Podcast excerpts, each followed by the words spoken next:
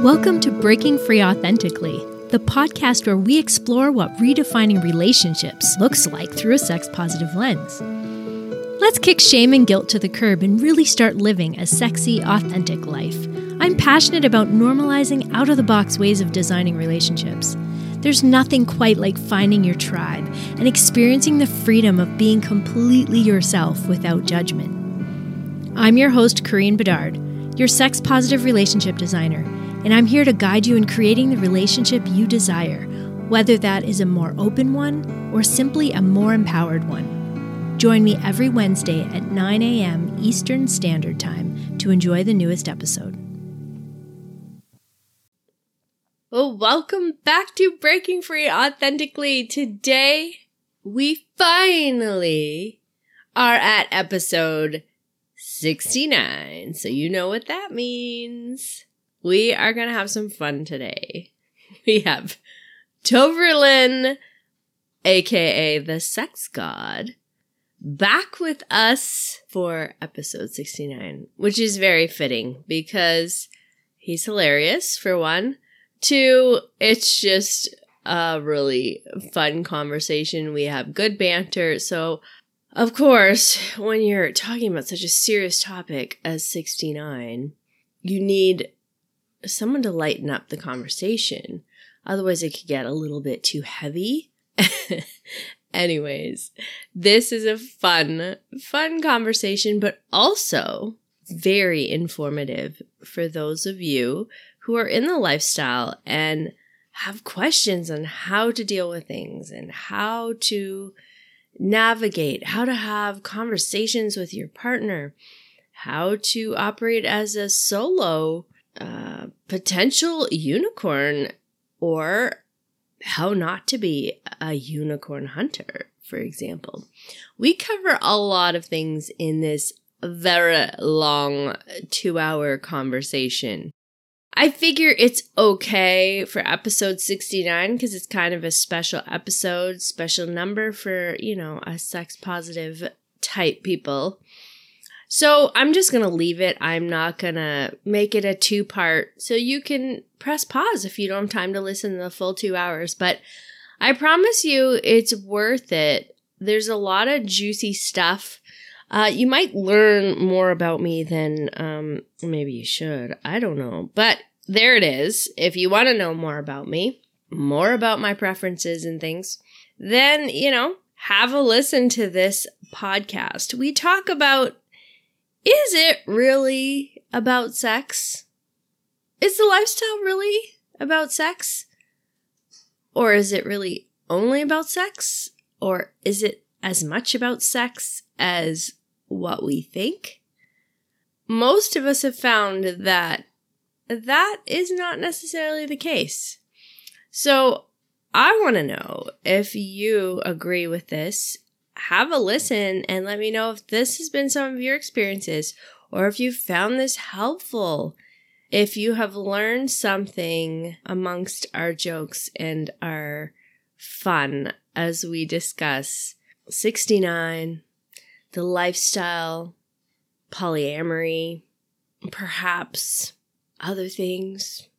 There might be talk about boobs or other sex positions, but I can guarantee that it is fun. We also answer some of your questions. I was really surprised at how many questions were not sent in.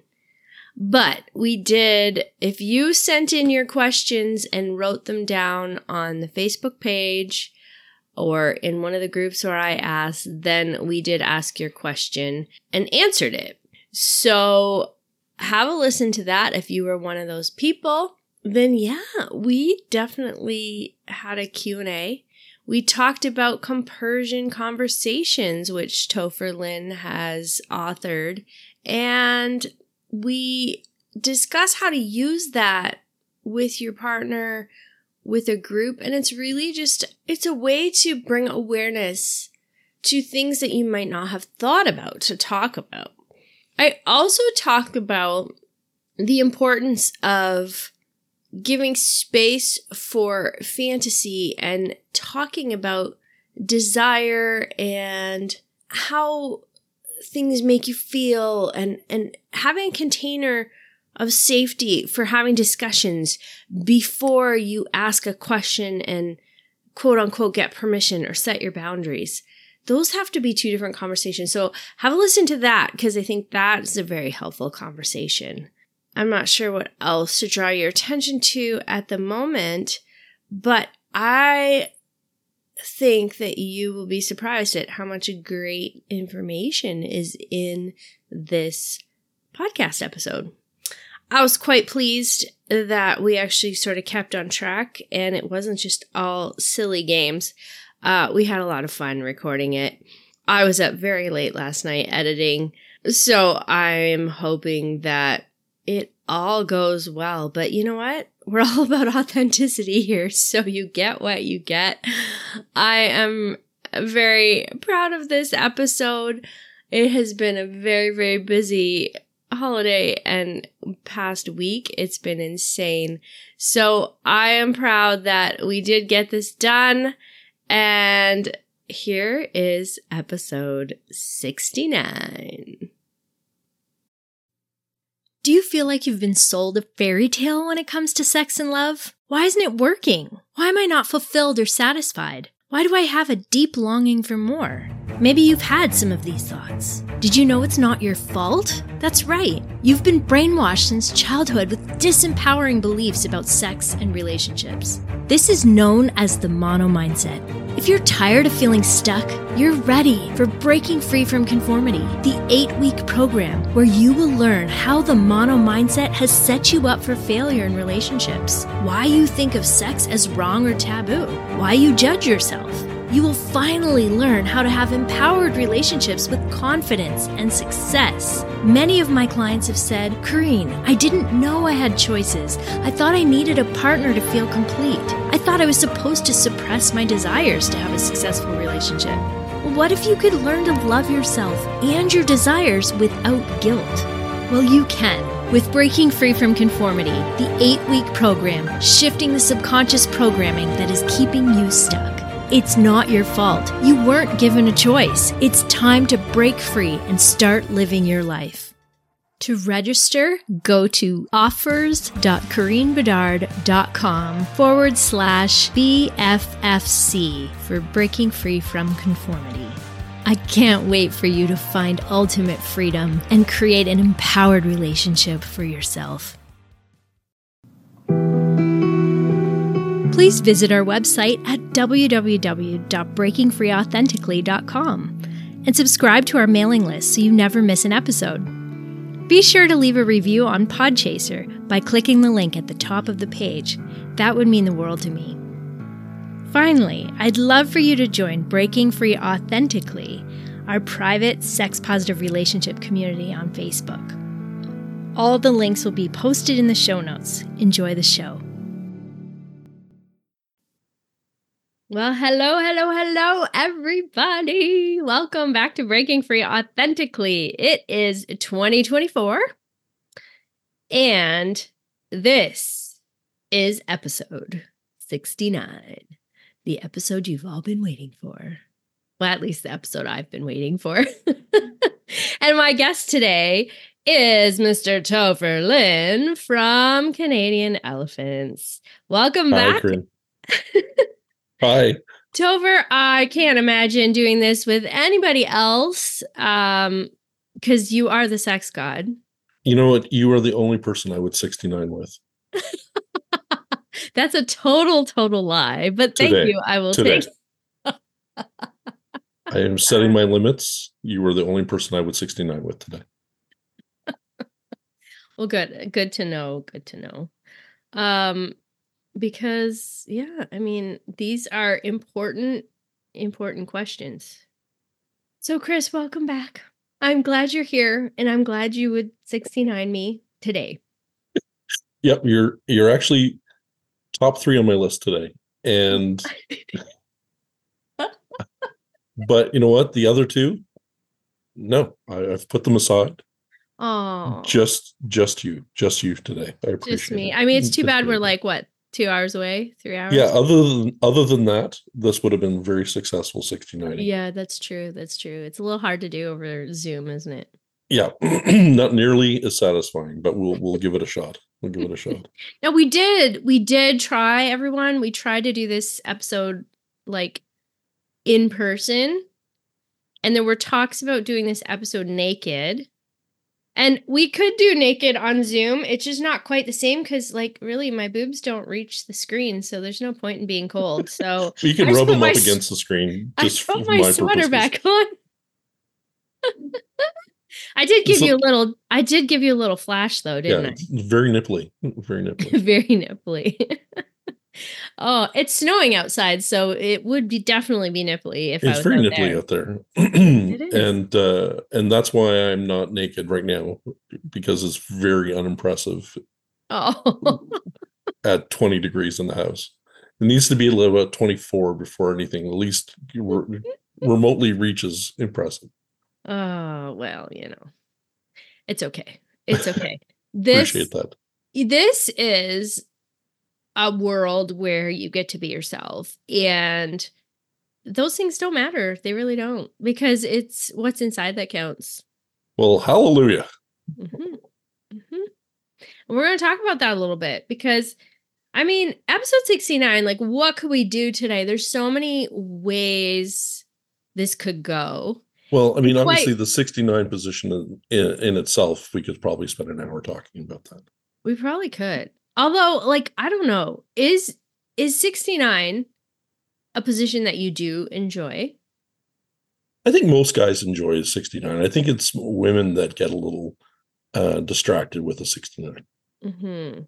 Hey. I My own personal opinion, I just think men are more visual sexually. yeah. So the um the act of of getting a blowjob while you have this incredible view over your face right. is a huge turn on. I Okay, think so- for women, So there you go, right there. Um, one of the reasons probably why men enjoy 69 more often because you just said the view over my face, which indicates that you would be on the bottom. definitely Okay, so that is the Way issue, more right? way That is the issue right there. So I mean, I'm I'm 250 pounds. Do you really want me sitting on your face? I don't think so. But honestly, it is a tough position for women because you got to like hold your weight up on your arms, be positioned properly over the face. And if you've got short legs, you might be too close. You might have to like get your knees in a certain position. So you're concentrating on that, trying to relax and and you know, um enjoy the pleasure but meanwhile you've got a cock in your mouth and maybe down your throat because you're like not always able to prop yourself up in a good position and so it requires a lot of concentration maneuvering discomfort it is not my favorite good. It all sounds good to me. I I'll be lying on the bottom, yeah uh-huh very comfortable. uh-huh uh-huh also, also where do you where do your feet go i i my feet are now in the headboard right? and and my yeah and then it's really So the reality of sex and sex positions is not porn. no no let's let's really cut to the chase on that one um I think the biggest difference of a porn sex position versus reality was the DP. oh yeah yeah yeah that is yeah Like that is the the widest difference of anything we've ever seen in porn and then tried to recreate. that and um when we were when we were the first time i'm gonna tell so you for the audience just a second. Yes. For those who don't know what dp is oh right. uh topher would you like to to describe dp i can do it but it's more fun to watch you it's you're gonna watch me squirm a little so double penetration can be double penetration in the vagina or one in the vagina, one in the anus. So, depending on the woman, uh, if they don't like, you know, uh, anal, uh, but have the room vaginally, they uh, you're gonna have to, you know, organize the guys, organize uh dicks and balls and legs and everything to try and insert two at the same time Yeah, in I a think- very small area Legs actually is the biggest problem. oh legs are a huge problem legs is, is the biggest problem. Um, I, I'm a fan of of the DVP, as you would say. Hmm. Uh, I mean, you said DP. There's two kinds. So we like to call it DP is double penetration, which is the typical like vagina and then anus, anal penetration uh, at the same time. right Okay. Um, but then DVP is double vaginal penetration. So that's Right. what we've deemed it. So every time, so I'm in Toronto, right? Every time I take the DVP now, mm, the Don Right. Valley Par- Parkway has a whole different meaning to me now. i mean that's a lot of a lot of people on the dvp a lot of people. That's congested Oh that's my called gosh. the congested dvp Okay, before we get going here, like this this could take a this could be a train of its own, just going all kinds of places, which the beauty of us two doing this podcast together, which was one of the reasons I chose you to do this, is because I know we're gonna have a lot of fun. It's just gonna be uh, laughs. We're gonna be serious. yeah good luck editing With, pardon?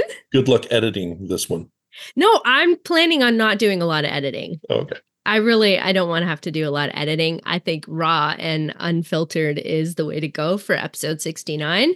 Um, and you and I have a really fun chemistry and and we have a good banter. So I think that this is just going to be fun. At least Right. if nobody else has fun listening to it, we We'll will at least have fun recording Yeah. it and it will start our day off well. Okay. So we've got that. Um, but before we get into it much, Topher, do you want to give us a little bit of info about yourself for those who haven't listened to the other episode? okay first of all what are they doing not listening to the other episodes I don't know. seriously folks if you haven't listened to the other episodes go back a few at least any anyway but I- I'm looking up the episode number right now because I'm is it not that organized. 52 or something? I can't remember. Anyway. I think it might be, but I'm you keep introducing yourself, and by the time you're done introducing yourself, I will have that information for everyone. okay. So uh my wife and i have been in the lifestyle for 16 years. We started basically very shortly after we started dating and um realized that although both of us had been approached in the past um, about doing something lifestyle related. It wasn't until we met each other and that we realized that we were comfortable moving forward in the lifestyle, even though we didn't know what it was at that point. We just knew there were certain things that we would we were willing to experiment and try based on how much we loved and trusted each other and we finally felt comfortable to move forward. So that's how we got our start um, and over the years we've developed uh, within the lifestyle we've changed what our needs are um, how we approach things. And maybe seven or eight years ago we realized that one of the main things that we loved truly loved about uh, being in the lifestyle was the friendships the connections the laughter. Mhm. and uh, the closeness that we had with other with other couples and singles that we connected with. And uh, we started a social group um, back then uh, truly almost as a bit of a joke in the sense that we we had a, a couple of small parties and we decided the group needed a name. And uh, you know we started you know getting together with a, a small group of people. And it was very social based. We weren't it wasn't sex parties. It was we're not orgies. These were getting together and laughing and chatting and sharing stories and and even getting to know each other's families and getting to know each other's kids and so on. Um, sex was a portion of those relationships, but it wasn't the relationship. And um, the group kind of grew and uh, snowballed, and uh, and then as the group grew, our um, what was the original? Our events name? group. The original name of the group was called the Vanilla Friends Suck Group, and uh, that's still a group that is live um, on uh, on one of the lifestyle websites. And uh, as the group grew, we started doing bigger events. We took over a winery uh, for a weekend. Uh, you know, we get group tickets to a concert or Oktoberfest, uh, you know, baseball games, whatever things that we could do socially as as a group in the vanilla world. But then, you know, we all shared the secret together, and you know, under um, under the right conditions, behind closed doors, you know more would happen but that wasn't the the point of the relationships. Um and uh as again as the the group grew and evolved um we realized that uh you know there were certain aspects of um of being in charge of this kind of group where we had a responsibility where people were asking us questions asking us for guidance as uh, as newbies into the world, and so we became um, certified uh, sexual health coaches as well to add, I guess, education uh, to our answers. You know, beyond just our own experiences. Mm-hmm. It's one thing to tell people, "Well, look, this is this is what we think because this is how it happened to us," um, versus having a little bit more you know uh, formalized education behind it and go okay yeah this is how we approached it but you know here is you know a more clinical version of an answer paired with our experience. And that's been really helpful. Um, and then since then we we've written a book um, and uh, we released a lifestyle um, icebreaker game um, a card game and those have been great. We've had so much fun with uh, with both of those. Um, not only playing them, testing them out, uh, but getting people's reactions. Um, there, you know, people sending us photos of their, you know, their clothes all over the floor, and the game, you know, sort of spread out over a coffee table and and stuff like that. I'm so pretty sure.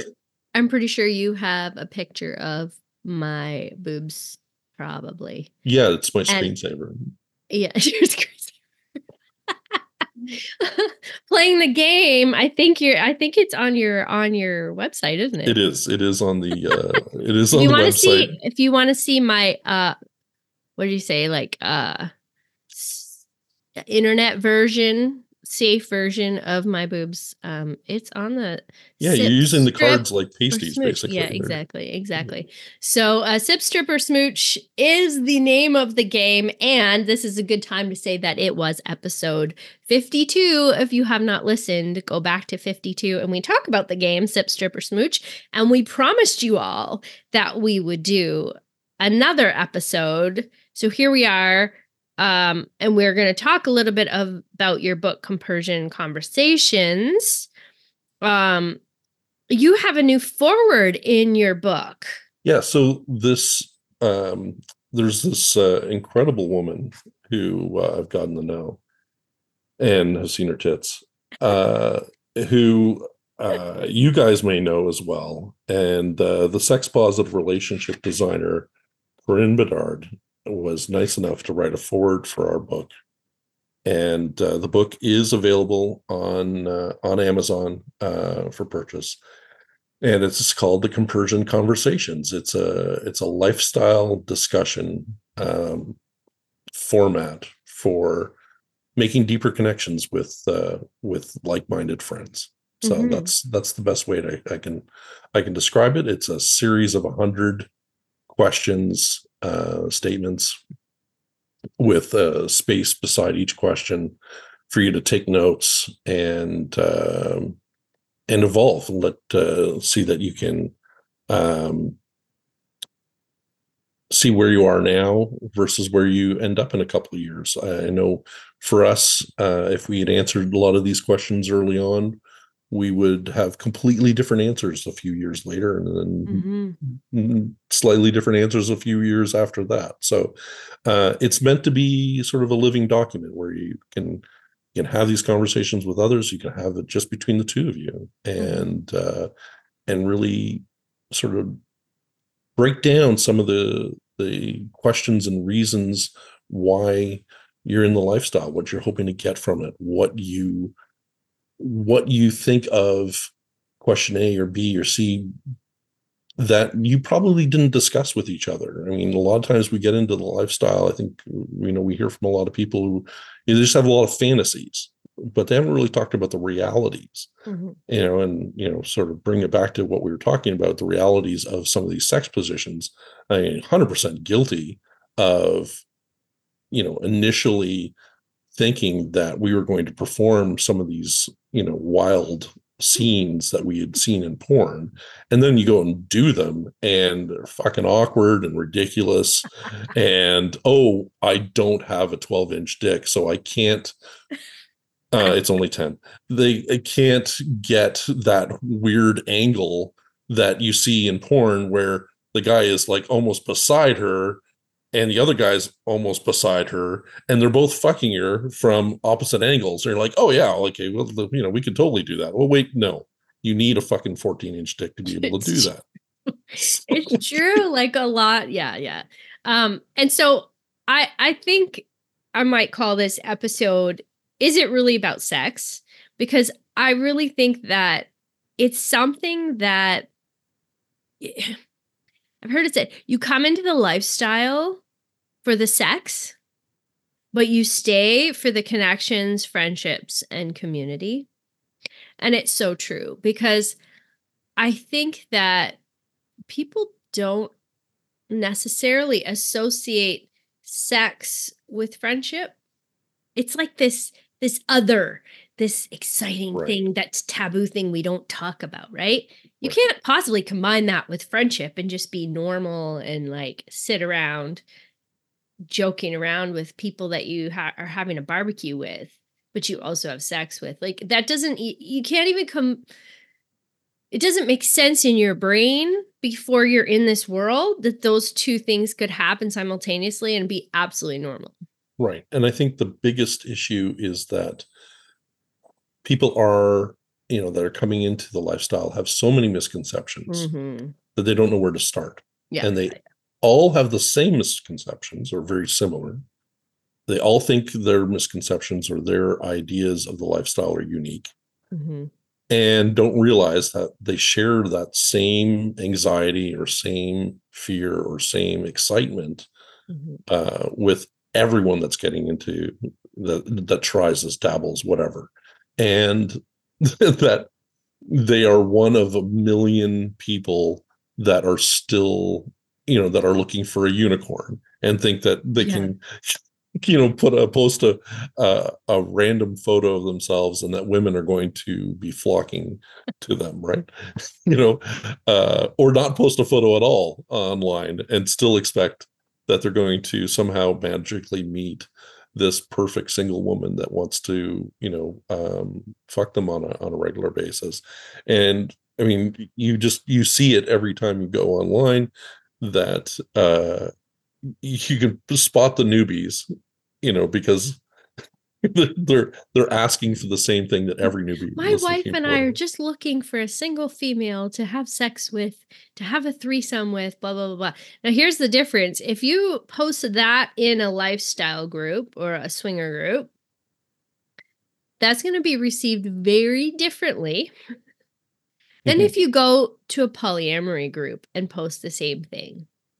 Oh right. Oh my goodness uh, if you post that in a polyamory group, all the Vikings will come out calling you a unicorn hunter and blah, blah, blah, blah, blah. And I find it kind of sad sometimes. I I agree that unicorn hunting, as they call it, um, so a couple that is polyamorous and is come that it actually is polyamorous and and polyamory is about multiple loving relationships okay? So it's not the same as the lifestyle which is not necessarily full-fledged emotions where you are in full-fledged committed relationships with other people that are loving and you know you don't share that emotion in the same way. Poly light. Yeah. And that's why like again if you listen to this podcast you've heard me say multiple times that um ethical non-monogamy is on a spectrum. And and we were talking earlier about swinging as opposed to the lifestyle as opposed to uh open relationships and polyamory you know and um relationship anarchy and all these kinds of things. They all fall under this spectrum right? But. But at the core of it like if you're in a polyamory group um the expectation which i hate that there's expectations but the expectation is always um it must be fair and equitable and everybody has the same sort of rights and and equality which is great in concept.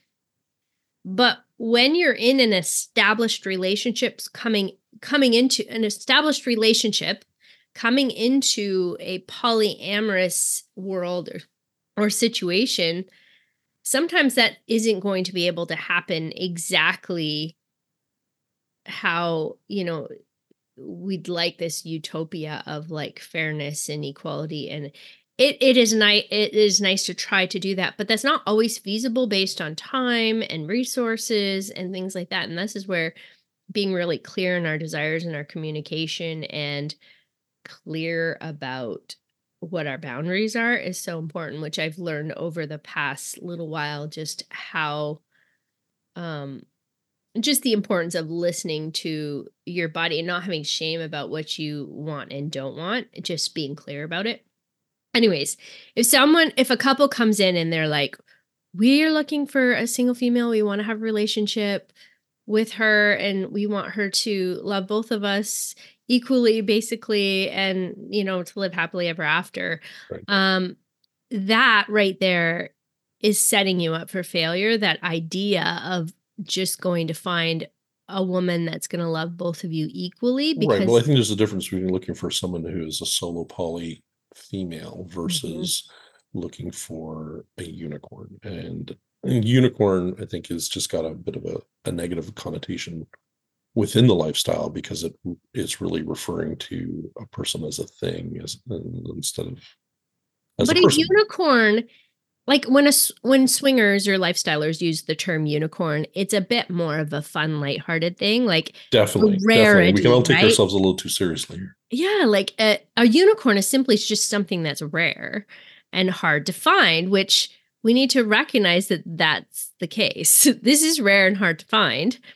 Um unicorn hunters are sort of bashed because um of the expectation behind it not because of their desire. Like here's the difference. You can have whatever desire you want but when you come in you know setting up these like this is the expectation this is what has to be and blah blah blah blah it has to you know the she has to love me the same as she loves him and blah blah blah blah blah blah blah you're gonna run into some issues because the thing about relationships is they have their own identity they have their own trajectory if you will and they shape and develop because it's two people entering Right. It's like trying to recreate a porn scene. You can't exactly you can't you can't direct you know a relationship any more than you can sex quite frankly. I mean uh we've tried. It doesn't work.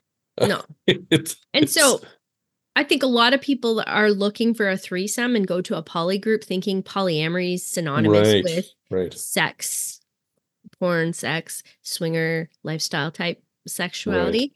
Um, and they they just get bashed. And I, I feel so bad because I'm like, are so I'll go to those people and I'll be like, Are you looking for more of a sexual transaction where you just want to experience a threesome with someone and you just want to have fun? Or are you actually looking for full on relationships? Because those two things are very different. And Hmm. if you're looking for just a threesome experience and to fulfill some fantasies, let me direct you to this side of the pond. you know, to the lifestyle side of the pond. Let's get out of the polyamory tank for a moment here because you're going to be crucified. Right. You don't, That's you what don't you're go to a fast for food in- restaurant looking for a gourmet meal. Exactly. So, um, in the polyamory world, you can absolutely want to have relationships with people, but you have to be open to the fact that that's that's not what a quote unquote poly unicorn is going to be coming into a relationship for. She's not coming into the relationship to to fulfill your sexual fantasies with your partner Yeah. no, that's, not what poly is about. And so you have to really know your world. And so that's why I'm here.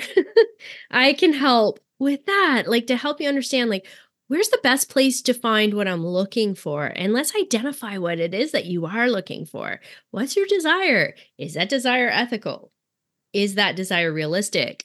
You know, is that something that is goes against the ethics of a certain group or this or that? And what's the best way to approach asking that question? Because the way you word the question might be night and day, right? With the responses that you get. Well, I think, uh, you know, to your point, you know, what are you looking for? I think uh, a lot of people getting into the lifestyle don't know what they're looking for, and, No. and and why should they? In the sense that it's all brand new, so they don't know what they don't know. Um, Yep. and that's kind of the point of the book to some degree. Um, is that it forces you to ask questions of each other and of, of yourselves of you know what what am i going to get out of this i mean these are questions we've had to ask ourselves over the years and it's really you know i, I joke around a little bit but you know truthfully you know we we obviously don't know all the answers but we we do know a lot of the right questions yeah. right? And that's where this sort of came from is that we realized we know a lot of the right questions. Uh, everyone's answers are going to be different so there's no point in us trying to fabricate answers for others. I mean we we, we can we can definitely help guide people that you know uh, as far as our own experiences our own training has gone. But if you were to ask me a lot of questions about uh, BDSM. That is not within my training and it's not within our our experiences. I'll pass you on to somebody else. If you're going to ask me questions about being in the lifestyle, being with another couple, uh, being solo within the lifestyle, even though you are with, um, you know, a significant other, and they either are playing sometimes or or not playing. Um, you know, there's aspects of the lifestyle that I don't want to say we're experts in, we just have a lot of experience and education in. And doing that, we've learned a lot of these questions. And I think one of the one of the things that uh, a lot of people coming in don't do is ask themselves enough questions about why why are they doing this Mhm. what are they hoping to get from it is it just a bucket list of, of sexual positions that is a different requirement than having connections with others um, feeling attractive you know some people i think want that um, you know that uh, that feeling that energy of being with somebody new Mhm. that excitement of being with somebody new and they're having a hard time necessarily putting that into words and expressing that to their their partner saying you know sex with each other is fantastic. We're very comfortable. We love each other. There's you know a lot of compassion and caring in our sex but that excitement of being with somebody new you can't fabricate that Mm-mm. in a long-term couple. So is that the reason there the, that butterfly of being with somebody new but still having that safety of being there with your partner so there's a lot of questions that I don't think new couples necessarily ask each other because they don't know what to ask each other. They're not sure. Well, you don't Where to start and where to stop Okay, so if let's say you are a couple that has been together for a long time and you've never experienced anything like this. You've never really heard about it. And then all of a sudden you're like, ooh, that sounds kind of exciting to have sex with other people. And there's a lot of fantasies that like to play out. Um, like you have this idea that, oh, the lifestyle is a place where those fantasies are going to be able to be lived out, right? That might be all you know about this world. That might be all you know. And, And it's not wrong. There, it's not wrong. It's but not it's wrong. not the full picture. it's not the full picture, but how would you know unless you come into this world? And and I think that's what I want to talk about a little bit today. Um, because is it wrong? Is it wrong to want to come into the lifestyle to fulfill different fantasies and and have your sexual desires met? Is that wrong? Absolutely not. Okay. I, I, Does I- that It's require- just not. It's just a different part of the lifestyle. Right. Does that require a different approach? 100. percent Okay. So let's talk a little bit about that. Um, because I think a lot of people will come in and they will be like, come to the club for the first time. They're like, okay, they're like on the hunt. We're gonna, we're down to fuck. Like, we want to fulfill these fantasies. Right. Blah, They're blah, bucket blah, blah. list. They're bucket list people, right? Right. New, so And- we see newbies that are either wildly um, shy and cautious, or they're like, let's get all these things on our list. Check, check, check, check. I mean, we knew a couple that had been in the lifestyle for a year, and at the point, I think we'd been in the lifestyle for ten. You know, it's been 16 now, but at the time, I think we'd been in the lifestyle for 10.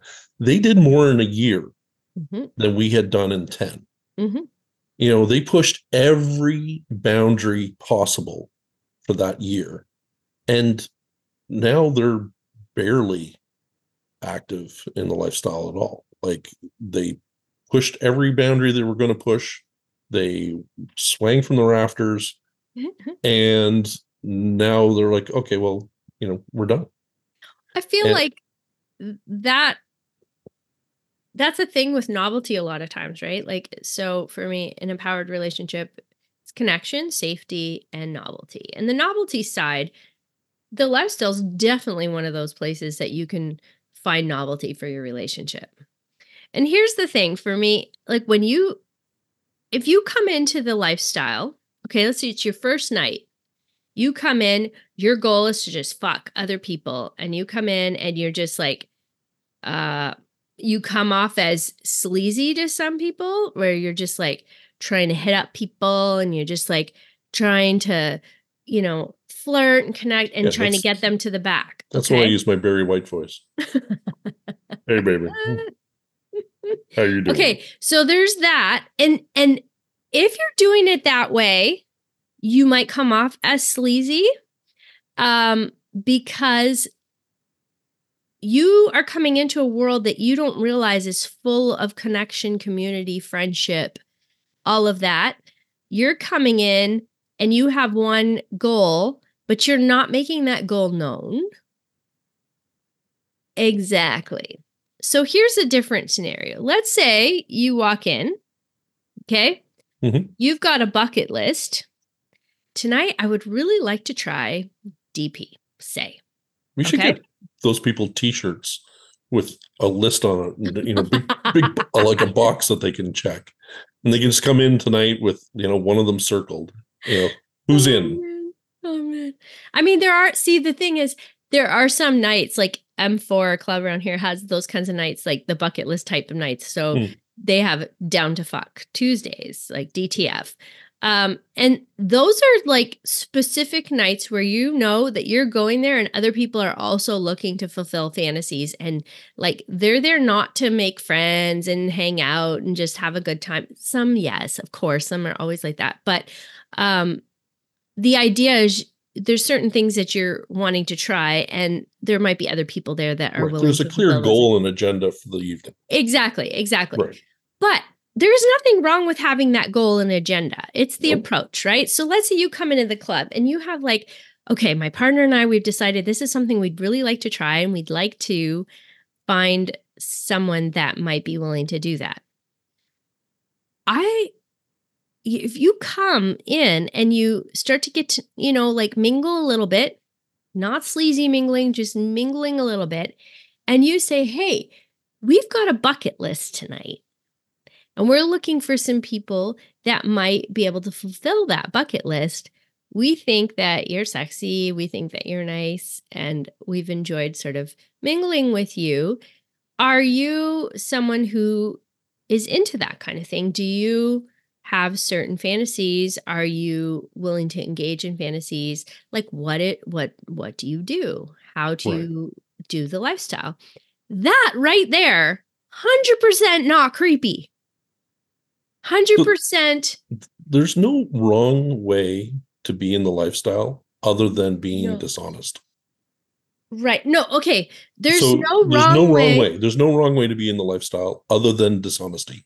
So whether it's being dishonest with the people you're Mhm. you're meeting or dishonest with the your your partner um you know which makes it no longer ethical or consensual i mean it's just cheating Yeah. um if you are approaching it on a purely sexual um basis where you are only looking for like you said the bucket list portion Mhm. um but like you said if you are if you are upfront if you're honest with people if you you know if you're not uh trying to schmooze people into into friendship just for the sex and then you you know you move on and you're Mhm. treating people you know uh, you're catfishing people with with uh with more of a relationship style Mhm. friendship until you get what you want and you move on so really realistically there's no wrong approach to the lifestyle whatever that is for you Let's other than reframe that. dishonesty let's reframe that. There is a wrong approach in the lifestyle. There's not a wrong desire in the lifestyle. Can we say it that way? Because you can want the lifestyle for whatever reason you want. right But there is definitely a right and a wrong approach when you are in the lifestyle. So like if you if you want to be successful, let's just say, right if you want to be successful. And there are some people who are always approaching with this energy of lack and victimhood kind of thing, like, uh, nobody likes me, and da da da da da. It could be your energy. If you are upfront right away and be like, hey, we are a DTF couple, we're a down to fuck couple, we have some bucket things that we'd like to do, and we're interested in including you in those things. Would you be up for that? Now the discussion is about that, and it's, it's really clear. at that point Yeah. And so if you're not there to make a lot of friends and connections necessarily, you're not going to you're not going to need to spend the time just kind of getting to know people and things like that. Um and the thing is there's a lot of us that are out there that do want to make those connections and that's really important to us first and foremost and maybe that's the only thing that's important we might never get to the sex and that's fine with us. So in order to establish who your people are, it's very good to, without shame, establish what it is you're looking for. And I think that's the thing. And that's why I always go back to everything I do is rooted in this this shroud of shame like everything that we do is based on how we see ourselves um in the face of shame and guilt so if I have any kind of shame about what my desire is in the lifestyle, I'm going to approach things in a way that is not authentic. So right and and fear of rejection right Yeah. so i think especially for newer newer couples um they are you know afraid that what they're looking for is maybe weird or odd or not going to be accepted by others and uh you know there's definitely going to be a group that does not want what they want but exactly. if you are more upfront about what you want um you know we see this uh, a lot on profiles uh, people online, you know, posting, and they will show, you know, graphic crotch shots and cum shots and, you know, spreading their labia or spreading, you know, everything. hmm and then their description of what they want is you know close friendships and you know they want to be taken seriously and you know they're not for one night stands and like okay what you're showing and what you're saying Yeah. are completely different hmm you know um saying that you want something and deeper connections and then you know showing uh you know your legs spread and a you know a real big close up of your vagina is not not indicative of what your desires are. However if you just want to get laid and say look here here's my happy bits. Do you like my happy bits? Would you like to touch my happy bits? That's all i'm interested in. Then just say it. Just say look Yeah. we're here to fuck we would like someone who finds our happy bits extremely attractive. Please come and play with them. At least it's honest and it's upfront right? Um it's that uh you know bait and switch or or or just not knowing what to do. And we see that again with some newer couples where well, that's the they thing. don't know what to do so they just post the most outrageously graphic photos thinking that that's what they have to do not That's exactly it. Let's just say that's it right there.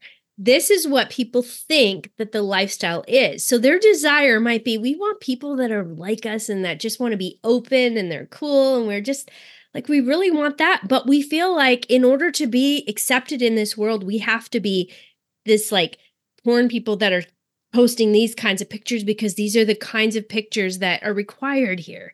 So Right. there is a disconnect and that's why I wanted to ask the question is it really about sex? And is I the think- lifestyle about sex yeah, I think people think, like, for me, I was so afraid to not have a shaved pussy because I thought, oh, that's not going to be attractive and people are going to reject me yeah i'd like to talk that- to you about that but at the same time, I I'm allowed to be who I am for what I am and I'm allowed to want what I want in the lifestyle. And if I want good friendships and the occasional sexy time, I can show up however I want. And by posting the pictures that reflect who I am, so maybe relationship pictures, smiling faces, holding each other, sitting together, you know, sitting with other people, um, not showing their faces unless they have allowed it. Um, but if you're showing that kind of thing and you're owning that this is my reality, I'm not ashamed of it. Also, I have a landing strip, I have a bit of pubic hair, and that's me. And if you don't like it, you're not my people. If I can just come to the table with that kind of acceptance of my own desires and my own authenticity, then I'm approaching things correctly because I'm putting me out there, I'm putting my actual desires out there, and then you get to pick and choose if you're my people or not.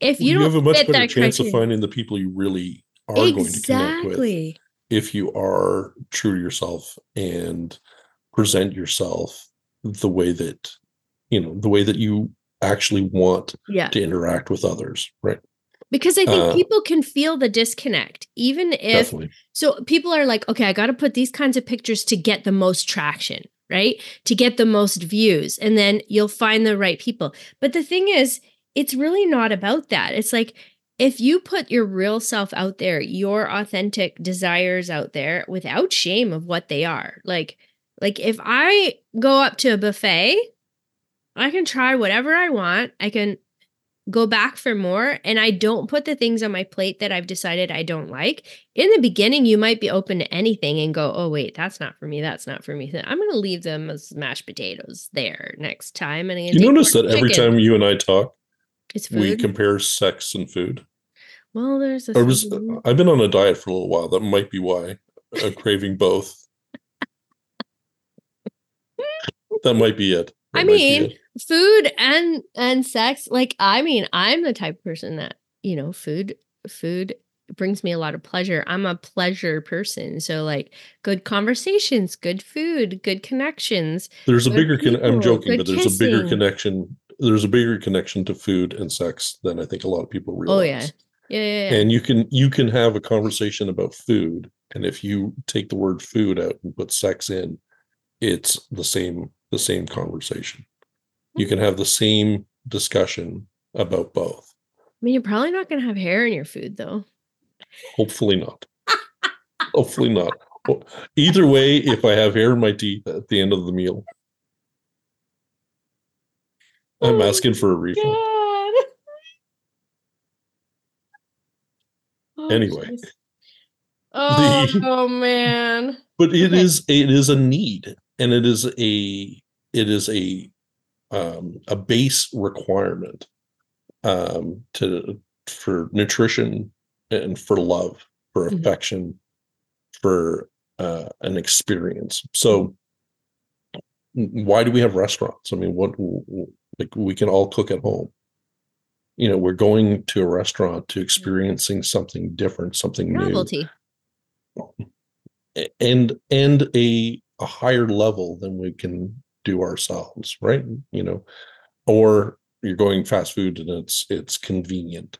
Mhm. you can approach you know sex to some degree the same way. It's it's you know sometimes you have a quickie. Sometimes you spend all evening you know appreciating each other. Sometimes you go out and you enjoy something that someone else has prepared for you and Sometimes I you think- go to a tapas bar, not topless, tapas, and a you topless just tapas bar you've That would you be had great, me right? You- me. sangria, I'm topless, tapas.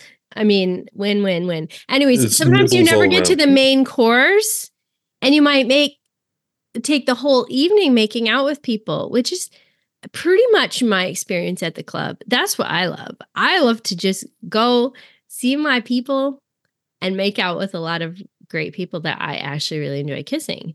Um, it's so rare we get to the sex, but I don't need that anymore. That's not where I'm at. When I was in the beginning, I mean, I experienced all kinds of things, and now I know what I like and what I don't like. And I think it's a pretty common great. starting point Oh yeah, is that people not only want to experience different aspects of sex that you can't do with your partner in the sense Right. you you know your partner only has one dick there's you can't have you can't have an experience of two dicks with with without having somebody else come in you can't have sure. you know you can't explore uh anything bisexual without again another person being involved so it's just Right. logistically there's certain things you just can't do Yeah. without involving other people and that falls into that bucket list of of things that you want to try and and so on. So i think everybody sort of goes through that uh, that stage of the lifestyle where they are experimenting they are trying things they are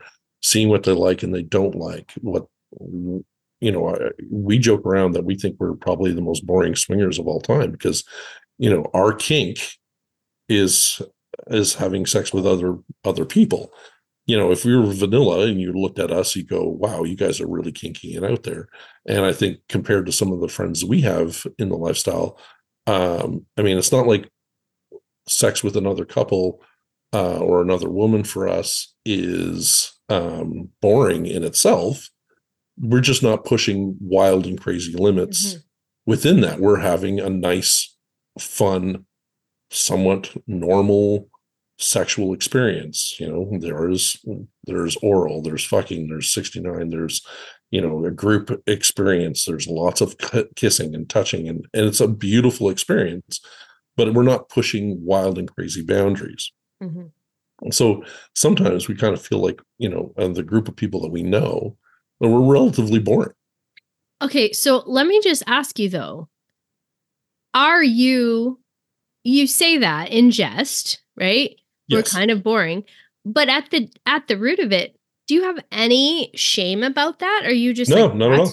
Okay, so that's the difference right there. Because there are a lot of people, a lot of my clients, they're like, oh, but I'm I don't want what everybody wants and da da da da. And they they have shame about that. Own it. Exactly. own it. Exactly. I mean, we like were we were at a club that had a uh, BDSM ish, you know, area, and close friends. They were excited. They wanted to go in and check it out, and they stayed there for about an hour. We were in there for about five minutes. We realized not our jam, and we excused ourselves. And later, we all met up and we mm-hmm. had drinks and laughs and they told us about their experience and we were wildly interested in how much they enjoyed that experience it still Right. didn't interest us to experience it ourselves and, And we're okay with that and they're the okay with us being is- okay with that yeah, you could have spent so much time and energy um worried about not fitting in, worried about if those people were going to judge you and if that couple would be upset with you or think that you were boring or this or that. But instead, you just showed up authentically and you're like, "Oh, that's not our thing. You guys go enjoy and have that and then we'll meet up later." Like what a beautiful experience whereas so many people spend so much time feeling bad about what they don't want or what they can't provide for someone. And it's not about that at all. If it's, someone's it's also about enjoying enjoying the moment and enjoying who you are uh, and allowing others to enjoy what they want and Yeah. still seeing the beauty of of the friendship and the sharing and everything else we don't all have to like the same things no. to be friends And you don't need to worry about speaking up if you don't feel comfortable with something or if that's just not what you're in the mood for that night. Like there's there's a couple that we um are such good friends with and you know, we talk about playing all the time and we go on on dates or or whatever and we get together, we go to the club or whatever. We end up doing our own thing and getting distracted and blah, blah, blah. And and I could sit there and be like, oh my God, once again, we disappointed them and we didn't play and we were we've been planning to play for so long and it just never happens because we find other people and we start talking and we get going with our friends and everything and this doesn't happen and it could be that we look at it that way and we all sort of shrink back in shame like we're disappointing each other every single time and we should maybe not plan dates because it never happens but really we own it and we're like i love you guys as friends because nobody gets bent out of shape if it doesn't happen because we make the plan, but we make the best of like the flow of what's going to happen. And that's when you step into your authenticity. That's when you step into your comfort of who you are. And then you draw in the right people because we keep planning dates with them because we just enjoy them as people. And it doesn't matter if that happens. And we're still, you know, we're just, you know, at the end of the day, we're like, you know what? I don't think we're ever going to play at the club. That's just not what's going to happen. So, like, if we keep planning dates at the club, we know that we just get separated and we get going with our friends and we just have so much fun and dancing. And we usually end up playing with other people than we came with or just each other and like each other, our partners. Mhm. And we're perfectly okay with that. So we know that if we actually want to play together, we might have to change it up and like maybe come invite them over to back- play a card game. yeah, game exactly. Either have have some tequila and play a card game, or uh, go to a hotel and make the date just the four of us, right? Right. Because It's we're all be such social people and we love Right. it.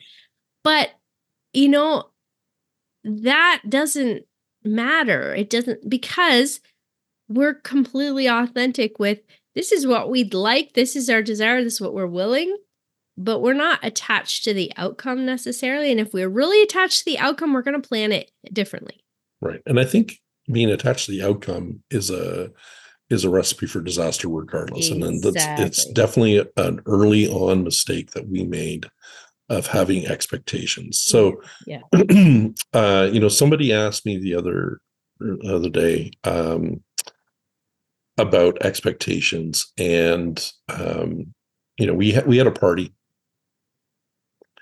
And much to um you know much opposite of what you know i think people assume about a lifestyle party or at least ones that we've thrown um of all the parties that we've thrown um you know personally like at our own home um, I would say maybe a third have ended in more than one couple having sex. Most times when we have parties, uh, it's just really social and fun and flirty.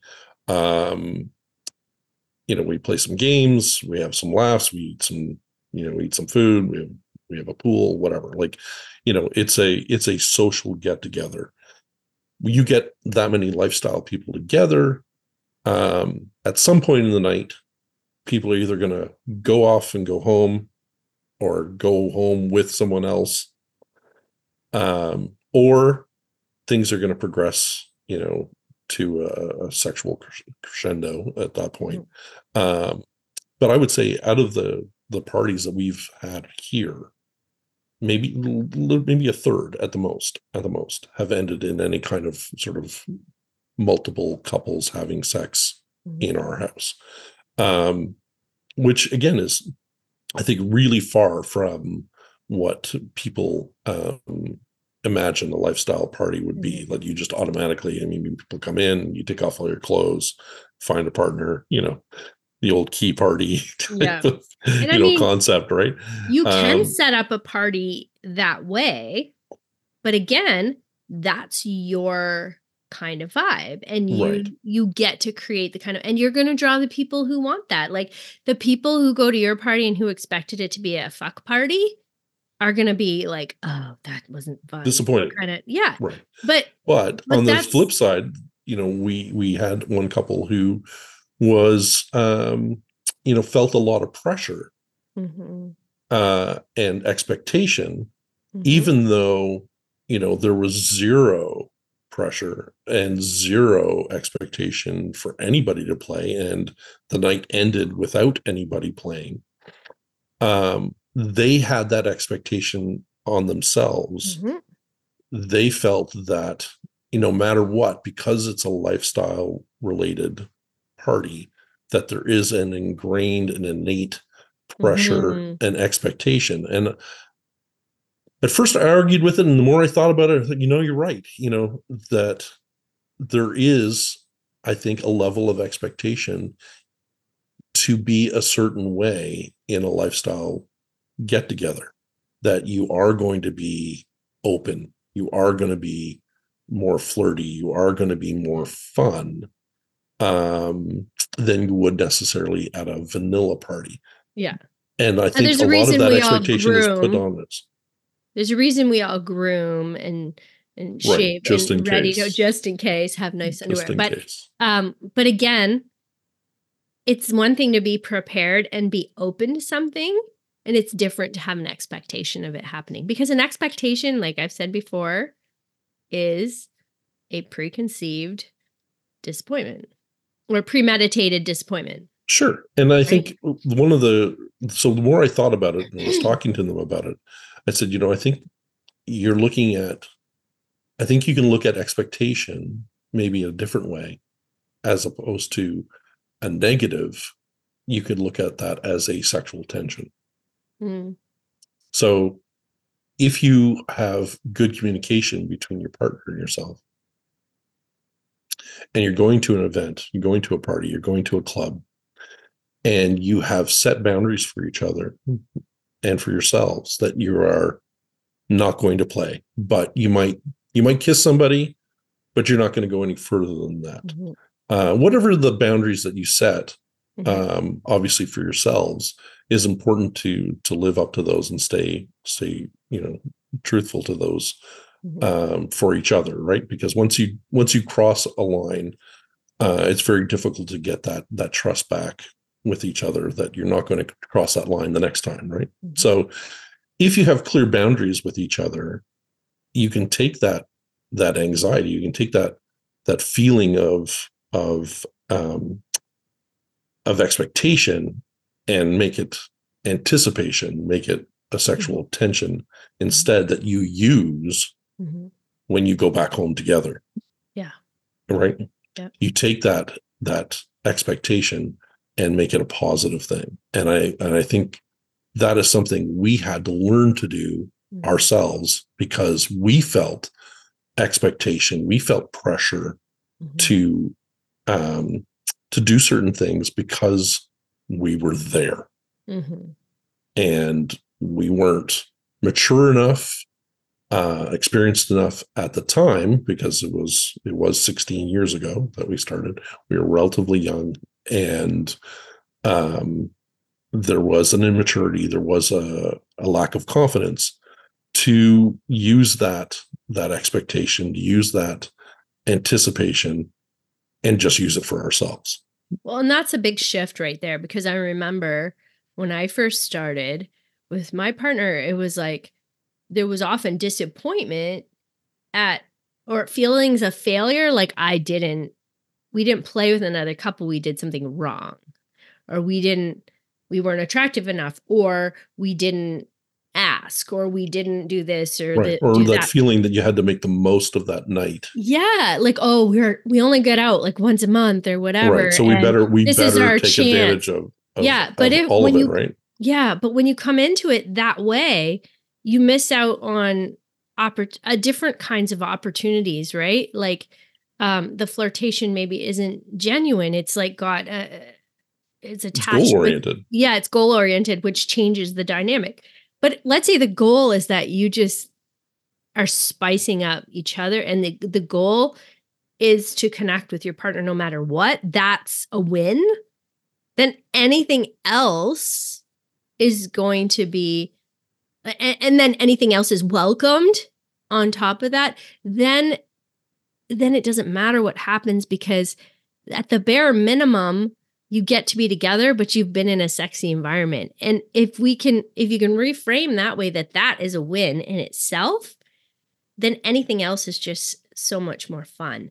And i think that that has made a huge difference. And um you know the times when when my partner and i we've just been like all right you know what? Tonight let's let's play with people. Let's be open to it. I mean it rarely ends up happening because we just are having so much fun connecting and flirting that we'll like glance at each other across the room and we're like, oh my God, you're so hot. And oh, look at that person so into you. And now I'm so into you. right and that's usually when i try and, and get in the way between you looking at your partner and then i just oh she's she's looking at me i can I mean, it worked. I mean, you got between us and you're like, I got this. I got, I got this, Steve. it's Um, okay you buddy know, i got it i got it buddy, I got her. I mean, it did work in your favor. And and there's another thing is is this like putting yourself out there and not being afraid of rejection because you don't know what someone else's quote unquote goal is or their desire is. Like like if my desire for the whole night, okay, is that I'm just going to make out with people and have a great time and that's all I want. And your goal is to get someone in bed with you and sleep with someone, okay? If we've not talked about our each other's desires for the night, for instance, you're going to leave thinking, "Oh, we had really great makeout sessions, but there must be something wrong with me because we didn't go play." Mhm. And but my desire was simply to make out and have a great time and I'm thinking, I had so much fun. He was so much fun to kiss. We had a great time. You're if you don't check in with what your desires and, and the possibility that someone else's goals have been met or someone else's um, desires for the evening were just that, you might take that personally and you might go, Oh, I'm not good enough, or she doesn't think I'm attractive, or she doesn't want to play with me. What if, what if I want to get off on making out with all kinds of people and then I want to go fuck my partner and just really connect with him because we've wanted to connect all week, but we really wanted this like excitement and this build of making out and foreplay with other people. Eh, What if our desire for that night was each other, not anybody else? That has nothing to do with you. So I think that's an important an important note for new people getting into Mhm. into this is that when you are when you're at a club, when you're at a party, when you're when you're chatting with people, think about what you find attractive in others. Do you find it attractive? Are you attracted to uh, a man or a woman or a couple who are desperately looking for someone else to fuck? Or do you see a couple who are madly in love, Mhm. who are kissing each other or dancing together or laughing together, um, who you see, you know, someone else approach them that are, are clearly friends and they have big warm hugs, big warm kisses. Is that what you're attracted to? Mhm. um and the answer can be no i mean you could be saying no i just i i want someone who is this On the prowl. tall you know this tall has uh this size boobs this size dick and you know this is what you know these are the this is the list of things that i need you know to fulfill certain fantasies. But if you're talking about attraction or you're talking about being attracted to other people not their body parts what do you find attractive? And maybe you should be emulating that. You know if you want others to find you attractive maybe you should be more into your wife or your husband uh, and show others that you have a solid relationship show each other show each other that you have a solid relationship because at the end of the day if you go to a club and the two of you have a great time together no one can take that away from you you have had a lot of fun. You've been flirty. You've been sexy. You've worn whatever crazy outfit that Mhm. you can only wear at a club, you know, that shows off your ass or shows off your tits or shows off whatever. And you get to live in that moment, wild, free, sexy. Mhm. And then you let the let others see that sexiness, Mhm. see that relationship, see that love, see the tenderness that you guys have together. And if you don't attract that that night, you've still had a wildly fun night as a couple doing something that you do not do on the day in and day out. It has nothing to do with the laundry. It has nothing to do with the kids. It has nothing to do with the mortgage. It is a uh, a freedom of living in the moment Mhm. in a sexually uh, healthy and fun way, Mhm. and that if you can spin that, energy, right? Like it, it's just if you can spin that and look look at your look at other couples the way that they would be looking at you Yeah.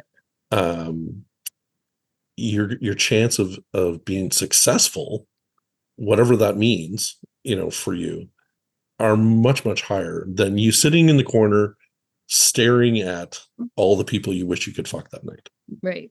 you know Well, and and here's the point is that we we attract who we are. And so if we're desperate to be loved, if we're desperate to be noticed, we're going to attract people who are desperate to be loved and noticed as well. And we inevitably will attract some sort of drama because the people who are desperate in any way and and desperate as in like not loving themselves and not feeling worthy of that yeah, not feeling worthy of love. And I think that's the biggest shift for me that's happened over the past few years, um, especially over the past three years, is just this growth journey of like it starts. That's why I do what I do, right? It starts in here, in inside of me, and like I am my primary partner. okay and just so for everybody else you're I'm pointing at your tits right now chest. No, Oh, my chest. chest sorry There's- sorry there's you too. Anyways, Okay, what is anyway, in your here? feeling starts in your tits inside inside i love who i am and i don't apologize i don't feel the need to apologize for who i am anymore and i used to. I used to feel like i wasn't enough or i used to feel like well i'm not sexy enough or i have to wear these kinds of shoes or i'm not going to be sexy or i'm not going to fit in or i have to shave or i have to do this or i have to do that. Um or i have to be willing to go to the back if i'm going to kiss someone. And then it's like no. Do you I think age is, is something to do with that as well, or uh, just life experience? I think age only because we often will get life experience through age, but I think at at any point it's just an awareness of who you are, an awareness of um the love that you have for yourself or the love you don't have for yourself. That's the biggest difference right there. And and when we struggle loving ourselves is because we have shame about who we are in some way, shape, or form. Sure. We have guilt about the things that we want to do, the thoughts that we have, the desires we have, the people we're attracted to. We don't trust that that's okay. And once we tune in to who we are, what we want, what our desires are without shame and guilt, we can go, oh, that's me. And I don't have to apologize for that. And now I get to go be me and I get to show up as me without apology, which is so freeing. And I get to show up in the energy of me, which is going to attract other people in the same energy as me, which means I'm going to click with people more. I'm not going to attract the people that are desperate because they're not going to stay in my energy very long because I'm not going to cater to their their energy. Like I'm not going to um just go do what they want to make them feel better, which a lot of people do. And I used to do that. I used yeah, to but that's say the people yes pleasing aspect of it, right? Exactly. As well as which is I think ingrained in women more so than men, but um not to be too No, but you yeah, know, I'm sweeping- finding there's so many more men now that that uh, in the work that I do now, I'm noticing uh, whether you want to say narcissist or whatever. There's so many more men that are in relationships with more narcissistic women. Mm. They're the pleasers, and it's like the nice guys often, right? Like Right. the- right. and and most of my friends let's just be honest most of my friends um are used to be pleasers or more in that realm they're empathetic they're kind they're loving Right. a lot of them have adhd like i do like they're just they're creative but that energy of like seeing people wanting to do things for other people is a part of my say aura and who I am and my energy. But when you have a love for yourself and an awareness, you recognize that you don't owe that to anybody. That's not where your worth lies. Your worth doesn't lie in pleasing. You can please for the sake of pleasing and giving and loving, but not because your worth depends on it. And that's Mm. the big shift right there. Right. I think for for us as we, you know, get into our late 40s, otherwise known as 50, the difference for us has been um I think a more accepting um version of ourselves and that Yeah. we we're not like you know i joked about being on diet. I mean we we want to be healthy. We diet um in a way of eating healthy as opposed to trying to get skinny. Mhm. you know um we have just a different approach i think to a lot of things that we did in our 30s um where is you know if we dieted in our 30s it was to try and you know fit into a, a, a specific bathing suit or Mhm. or whatever to try and look good to attract others and so on And now we're just like well like we're hell we're 50 and we want to be healthy because we want to make it to 60 and 70 and 80 and 90 or whatever you I know want to keep up my lifestyle. right you know we want to we want to be healthy and i think we approach our sex life you know a, in, in a very similar way in that Mhm. we want to have healthy fun relationships mm-hmm. sexually. It's mm-hmm. not about the bucket list. It's not about you know because bucket list is honestly the very first thing i can see it coming a mile away. This person is chatting with me. I can see it in their eyes. They're waiting for the right moment to ask me what is on our bucket list. What fantasies do we have. Mm-hmm. And I hate to disappoint them, but I keep telling you know new couples the same thing. We we don't have that. That doesn't. It's not a thing for us. If you want to chat with us and discuss all our fantasies, it's going to be a short conversation. Mhm. Um, not because we've done it all, not by any stretch, but we've done all the things that you know we went through that process of trying things that were outside of our comfort zone and quickly realized that our comfort zone is is what it is and that the exploration of another person is the fun part mm-hmm. And for the record, there's nothing wrong with the bucket list. Let's just reiterate that. But again, this is a good example of finding your people and not your people. Like if you say that, oh, we're not bucket list people, we're probably not the right kind of people that you're looking for. That's it. Yeah, There's no contact us in a year. rejection. There's nothing. Pardon? Contact us in a year when you've gone through all of that Right. and you've gotten that out of your system. I mean, Yeah. Or Like- not. Like they might always be Right. bucket list people. They might be fantasy people. They might be in this life for that. And that's totally Oh, fine. you know, you know what? You're 100 percent right because there's a whole other group uh, within the lifestyle that you know are, are want to dress up. They're you know very Yeah. fantasy based, and that's great. That's fantastic. It's just not us. You know, And- and, and again, that's it's about finding the right people. That's exactly it. So we could keep going and going and going because we're already like have been at this for a while. But we have some questions that we asked for. So I put out send us your questions, ask us anything. And I'm really surprised that people didn't didn't send any. Hardly Not as any many as I thought, but No, I mean like you know, it is, barely it is tough to put out publicly. Um, I know, thought uh, people would want to know some shit about me, right? Like some like some crazy stuff, have me reveal like my deepest darkest secrets or something. And I'm surprised they didn't take that opportunity because I said anything goes, but they didn't. So I'm safe. Here we go. So I'm going to ask a deep, oh no. Okay. When you go down south, do you get your pubic hair braided? do you get beads put on it? I Like, do you get cornrows put in your? Yes. Excellent.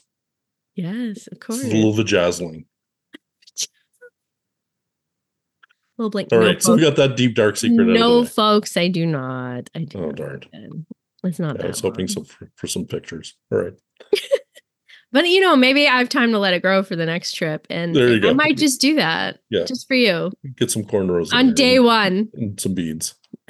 Beautiful. Oh my god! All right, I'm All right, the Steve- questions. The questions. okay. Let's get to the questions. All right, so we've got um a few questions. The first one is, um, in my group, uh, the podcast group, my private Facebook group, Quincy wanted to know is sex subjective? And I said, okay, that's a subjective question. Uh, what what do you mean by that? And of course, I went, you know, at the act of sex, like what? And so he gave further information and was like, is what people consider sex subjective?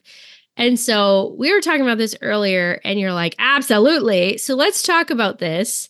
Yeah, I Um, do agree. I, I do think it is subjective because I think what what one person thinks of as a sexual act, um, no, di- no different if you if you took out the word as uh, subjective and added cheating instead. Like, what is cheating to one person? Mm, kind of answers the same question.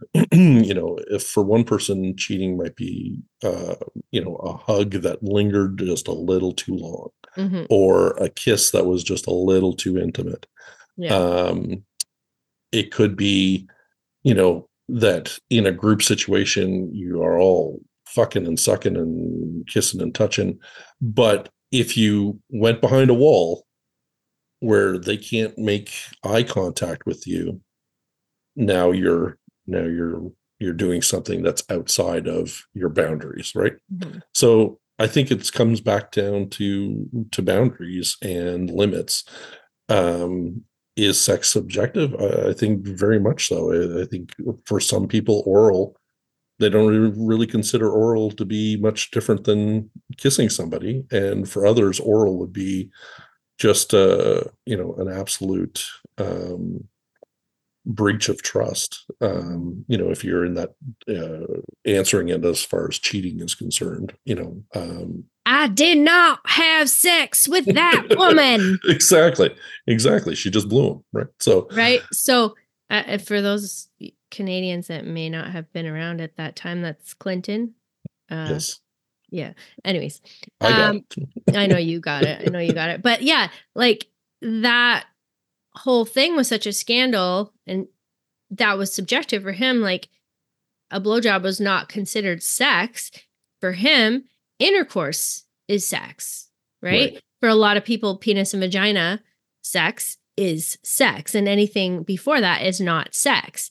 So this just proves the point of needing to be clear about our boundaries and and and what you think is sex is not what I think is sex necessarily. And we can't assume that that's the same. So we just have to get on the same page and say, hey, what do you consider sex and what's comfortable for you? And blah, blah, blah, blah, blah. We need to really be clear on that. So, one of the questions that that question brings up for me, uh, which is in my the book, and I'm interested to to know your answer on it, is how do you manage active consent during a sexual encounter with more than one person. So, you know, um, do you give consent as you go? Do you give a generalized consent that you're having sex? So, pretty much everything from that point on is okay until it's not okay. How do you yourself and when you're working with others um, give them the tools for actively being able to consent or, or not consent um, during sex? That's a great question. And I, I thought so. Very good. Very good. Sex God. Very, very good question. That's okay. why I asked it. so I'm going to say it starts with you first. Okay. Because a lot of people try to have the conversation with their partner like, what do we consent to? But let's back up a second here. Like, what am I okay with? because that is a whole conversation I never had in the beginning. Right. I forgot that part because I didn't realize that I had rights or desire like I could honor my own body's desires or non-desires. Okay? So if my partner said I'm okay with this and okay then uh, I would almost go, "Oh, well that's now expected of me." Right? Sure. You're you're and, basing your needs on theirs. And it's very easy to do that. But here's the thing. First of all, you get to go what would i be comfortable with with someone? And what situations would i not be comfortable with that? And what situations would i be comfortable with that? That is where you have to start with your conversations with your partner. And this is like it can be fictitious. Like you don't have to because you'd be comfortable with it doesn't mean you have to do it okay? So this is a very different conversation. So first you have a hypothetical conversation with yourself then you have a hypothetical conversation with your partner. If I was in this situation, say it's still in the realm of fantasy, and fantasy does not have to come to life to have the conversation. Let's have the fantasy conversation within the realm of fantasy because it's the only way to get a clear gauge of what you actually are willing to or comfortable with and what you might consent to. If you start with the real world, and this might actually happen, your answers will inevitably change and be guided by a people pleasing tendency, a desire to not be judged, um, uh, whatever. So, but if you're in the moment. Okay. So, with- first, though, first, we have to have, you have to have this conversation with yourself before you even get sure, in the moment. Sure. Okay. So, I've had this conversation with myself.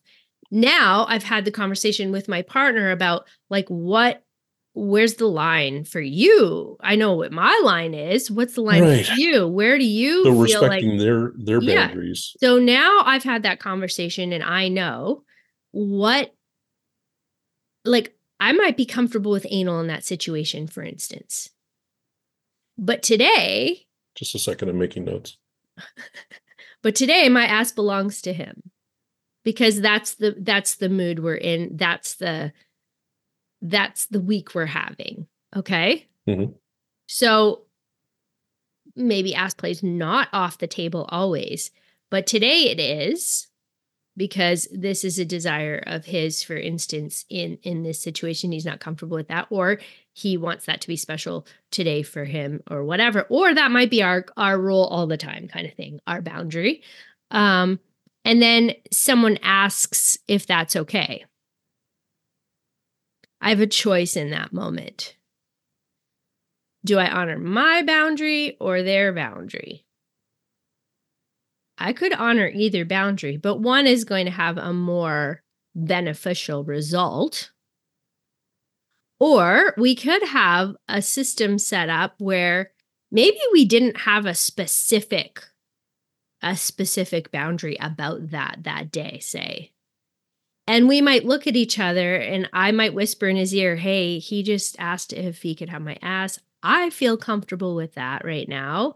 How do you feel about that?" He could say, "Today I would rather not." Cool. Or I might say, and this has happened before, he just asked if he could have my ass. How do you feel about that?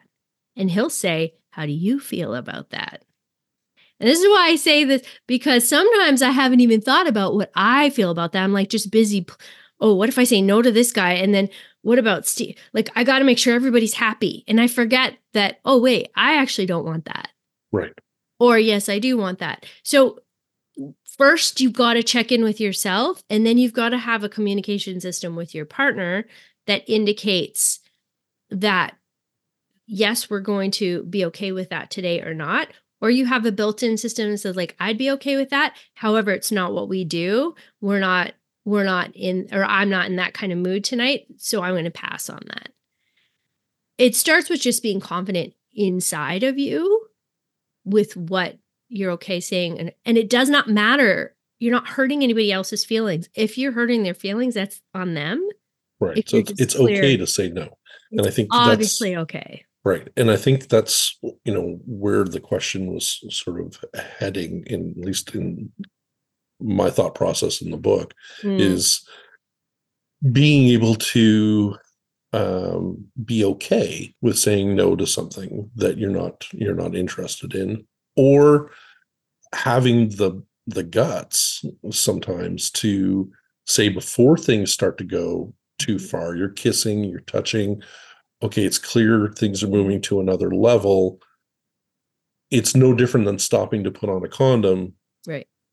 You're stopping to to quickly discuss, okay, these are my boundaries. Like, yes, we're we're we're moving in that direction. We're all gonna get naked and we're gonna have some fun.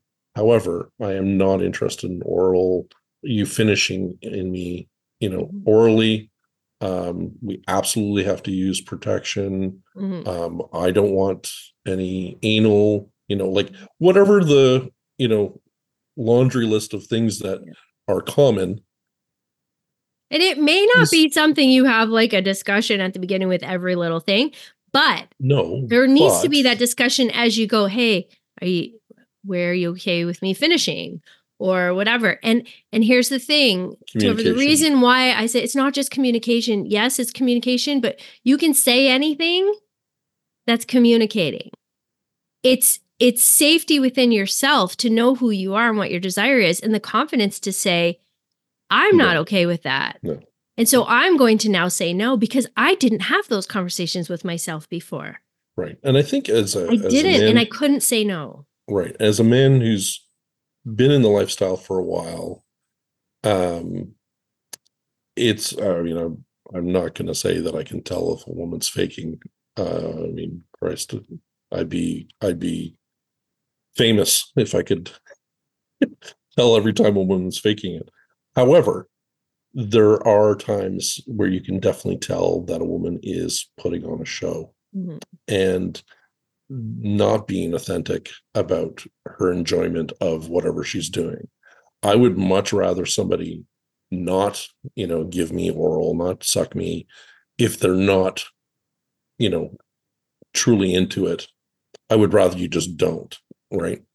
than putting on a bit of a show where it feels like they're doing it because they they're they're supposed to right well, i i'm i'm more i'm guessing we're at a level now where all you know we would rather have an authentic yeah. experience of people doing the things they want to do and enjoy doing than doing things to you as well that you know they're not they're not as comfortable with i right? think this is where as seasoned lifestylers um, we can have a huge impact on people's success you know, because a lot of people don't know, they've not had these conversations. It's not something we grow up with. We're not programmed to say, hey, please don't feel any pressure to come if you if you don't feel like you're coming just let me know that that may not happen and that's perfectly okay i'm not going to take that personally I'm not going to feel like I've disappointed you.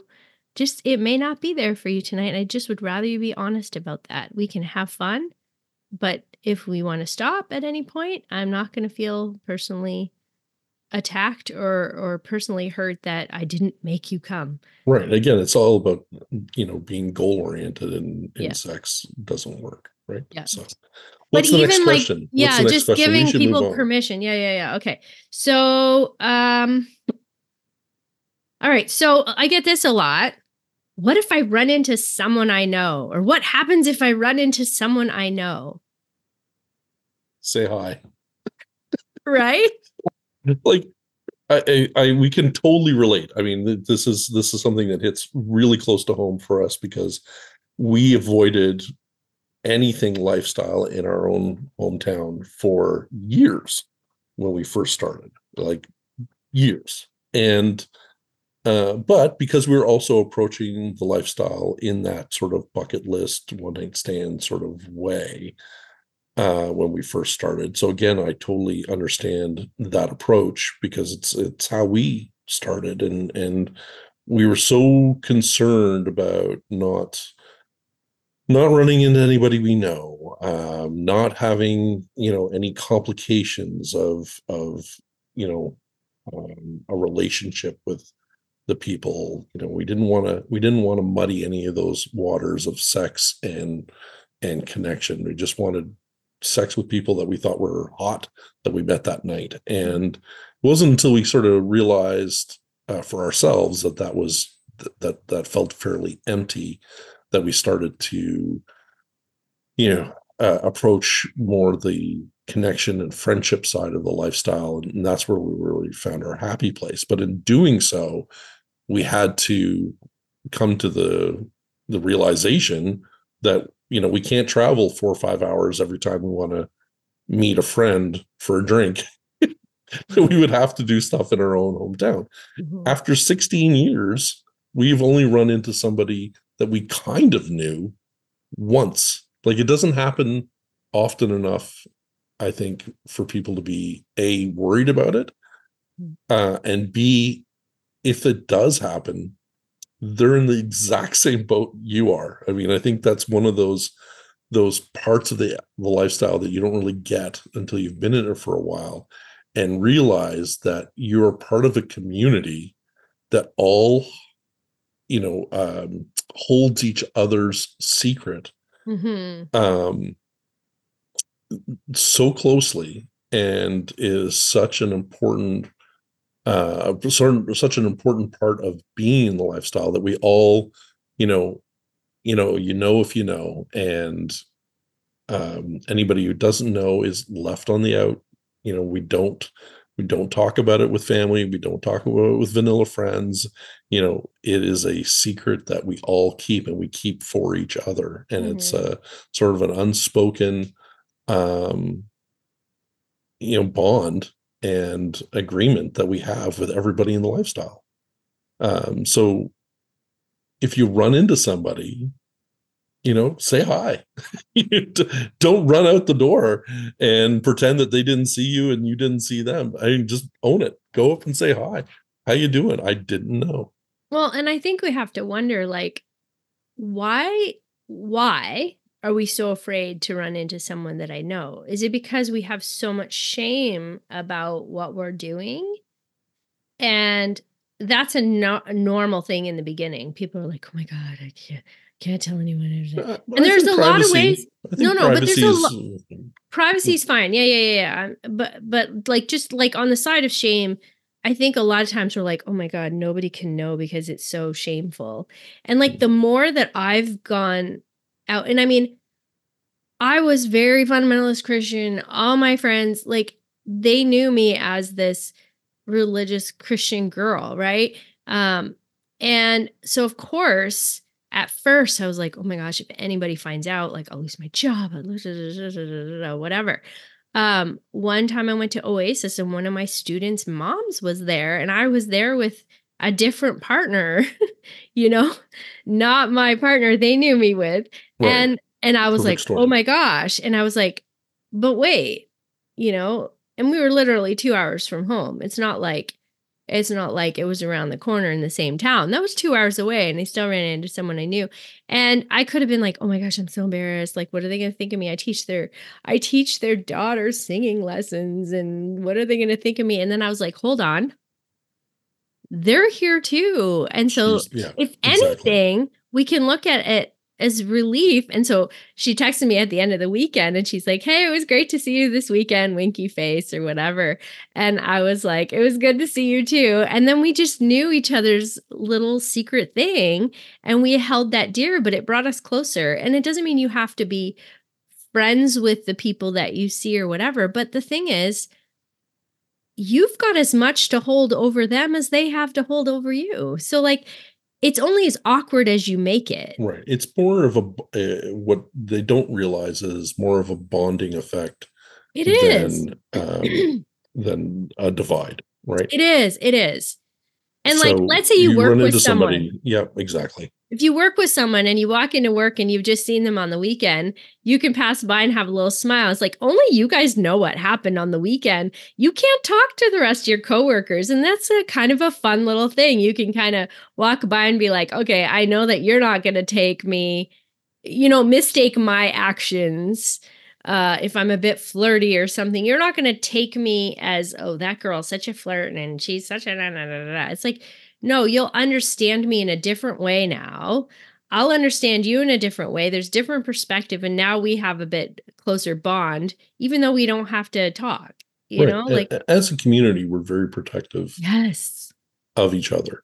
Mhm. and you know that's one of the things i think we've always loved about the lifestyle is that you know you you meet a couple and um you are instant friends Mhm. until you're not in the sense that you know you you meet somebody at a party and you're instantly you have a friendship with this this new people that you've just met It's based so on common ground Love it. and then you know that friendship either evolves into something more and and ongoing or it doesn't but either way the next time you saw that person you would still have the same level of friendship with them that you did before. You are shared uh you have a shared bond of Mhm. being uh, a part of this community. Yeah. and that's something i think new couples don't understand.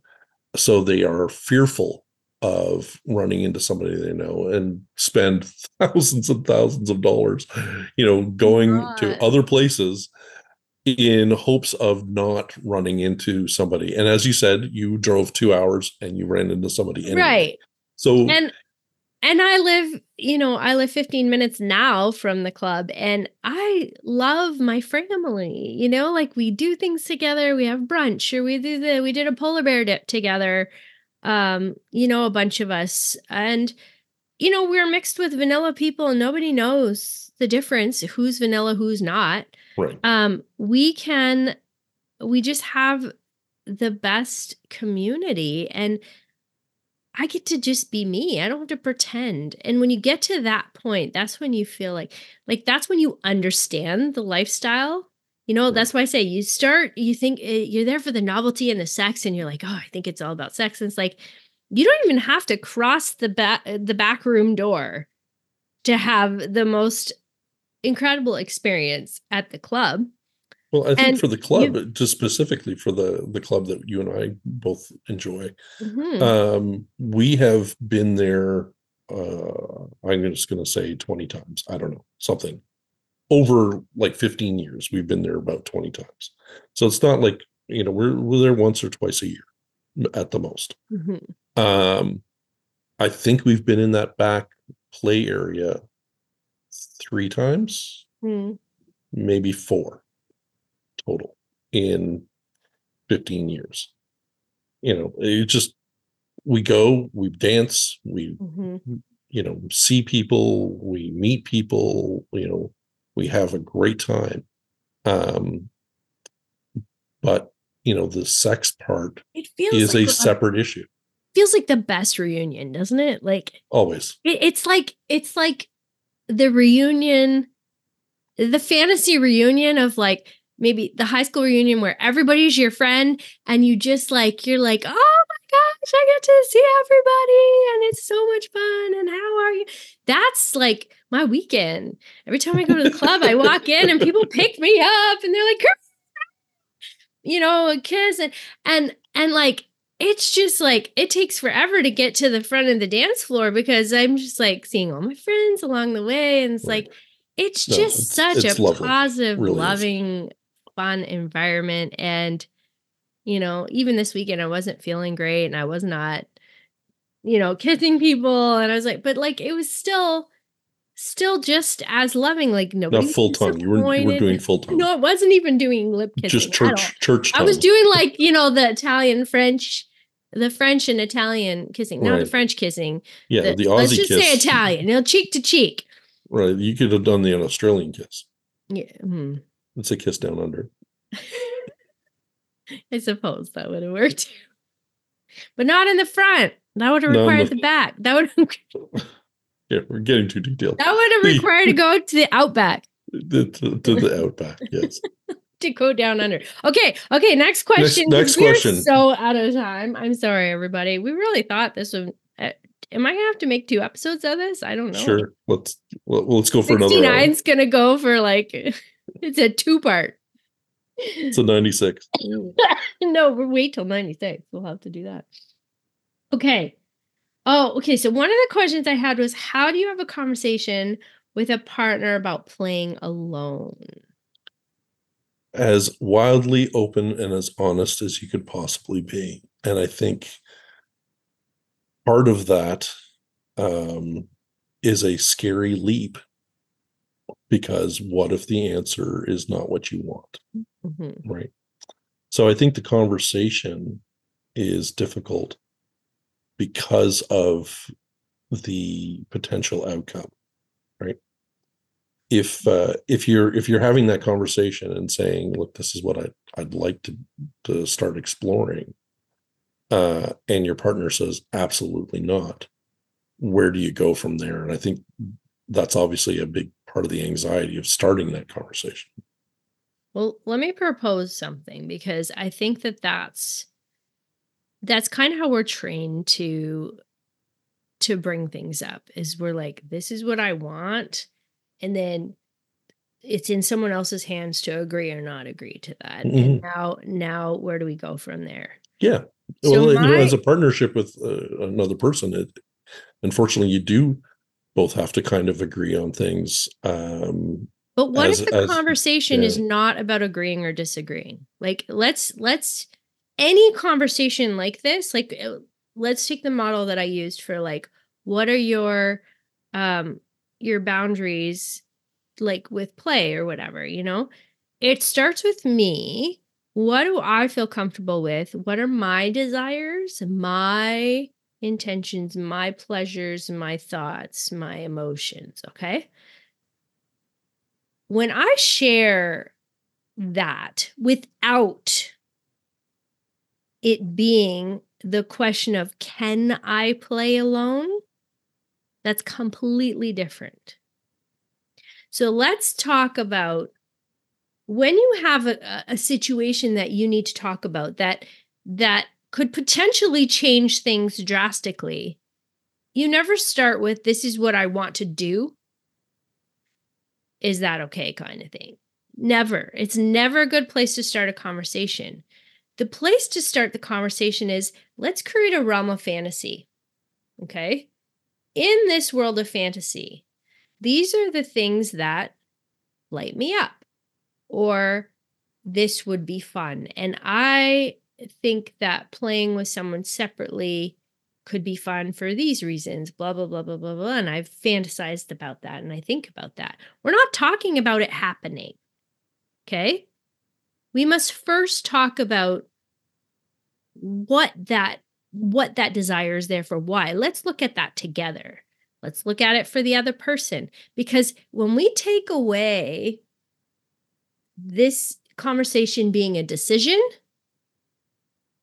now we take away the barrier of like the back is up okay? Right. So we have to have a curious conversation first and that's what i would say to anybody if you want to have a conversation about anything if you want to have a conversation about trying a new food.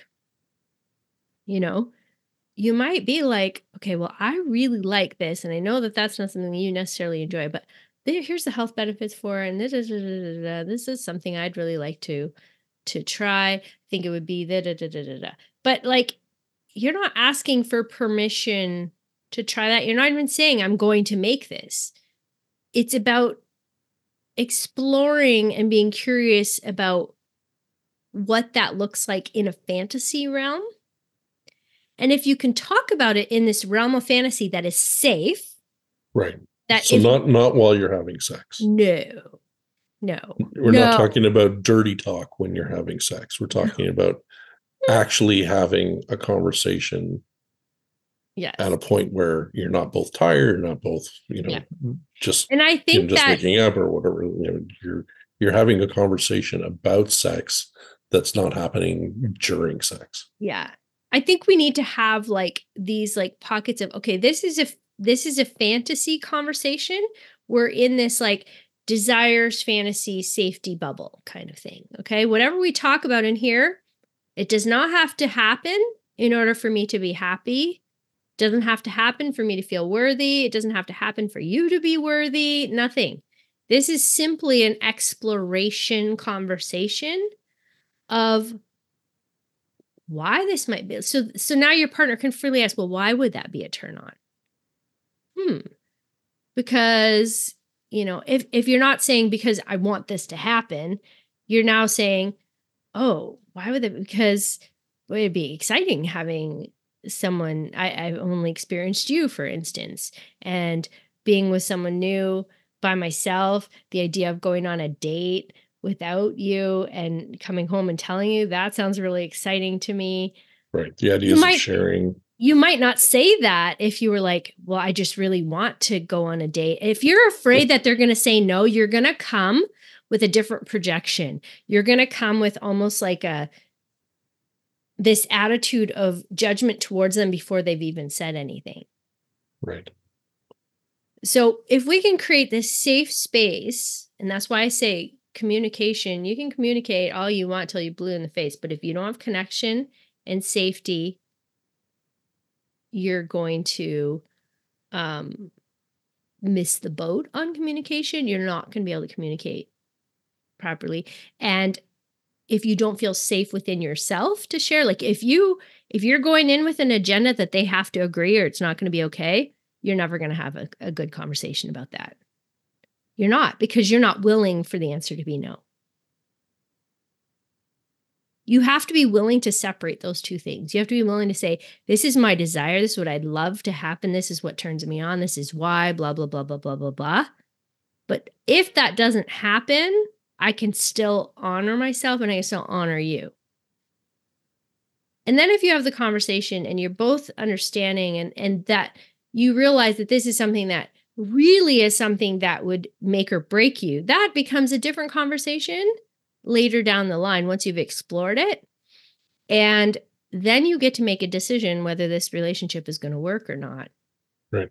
Because I think of of any of the uh, fantasies or um, sexual ideas that you have as a couple, playing separately is probably a the, one of the bigger bigger hurdles to get over for a lot of people.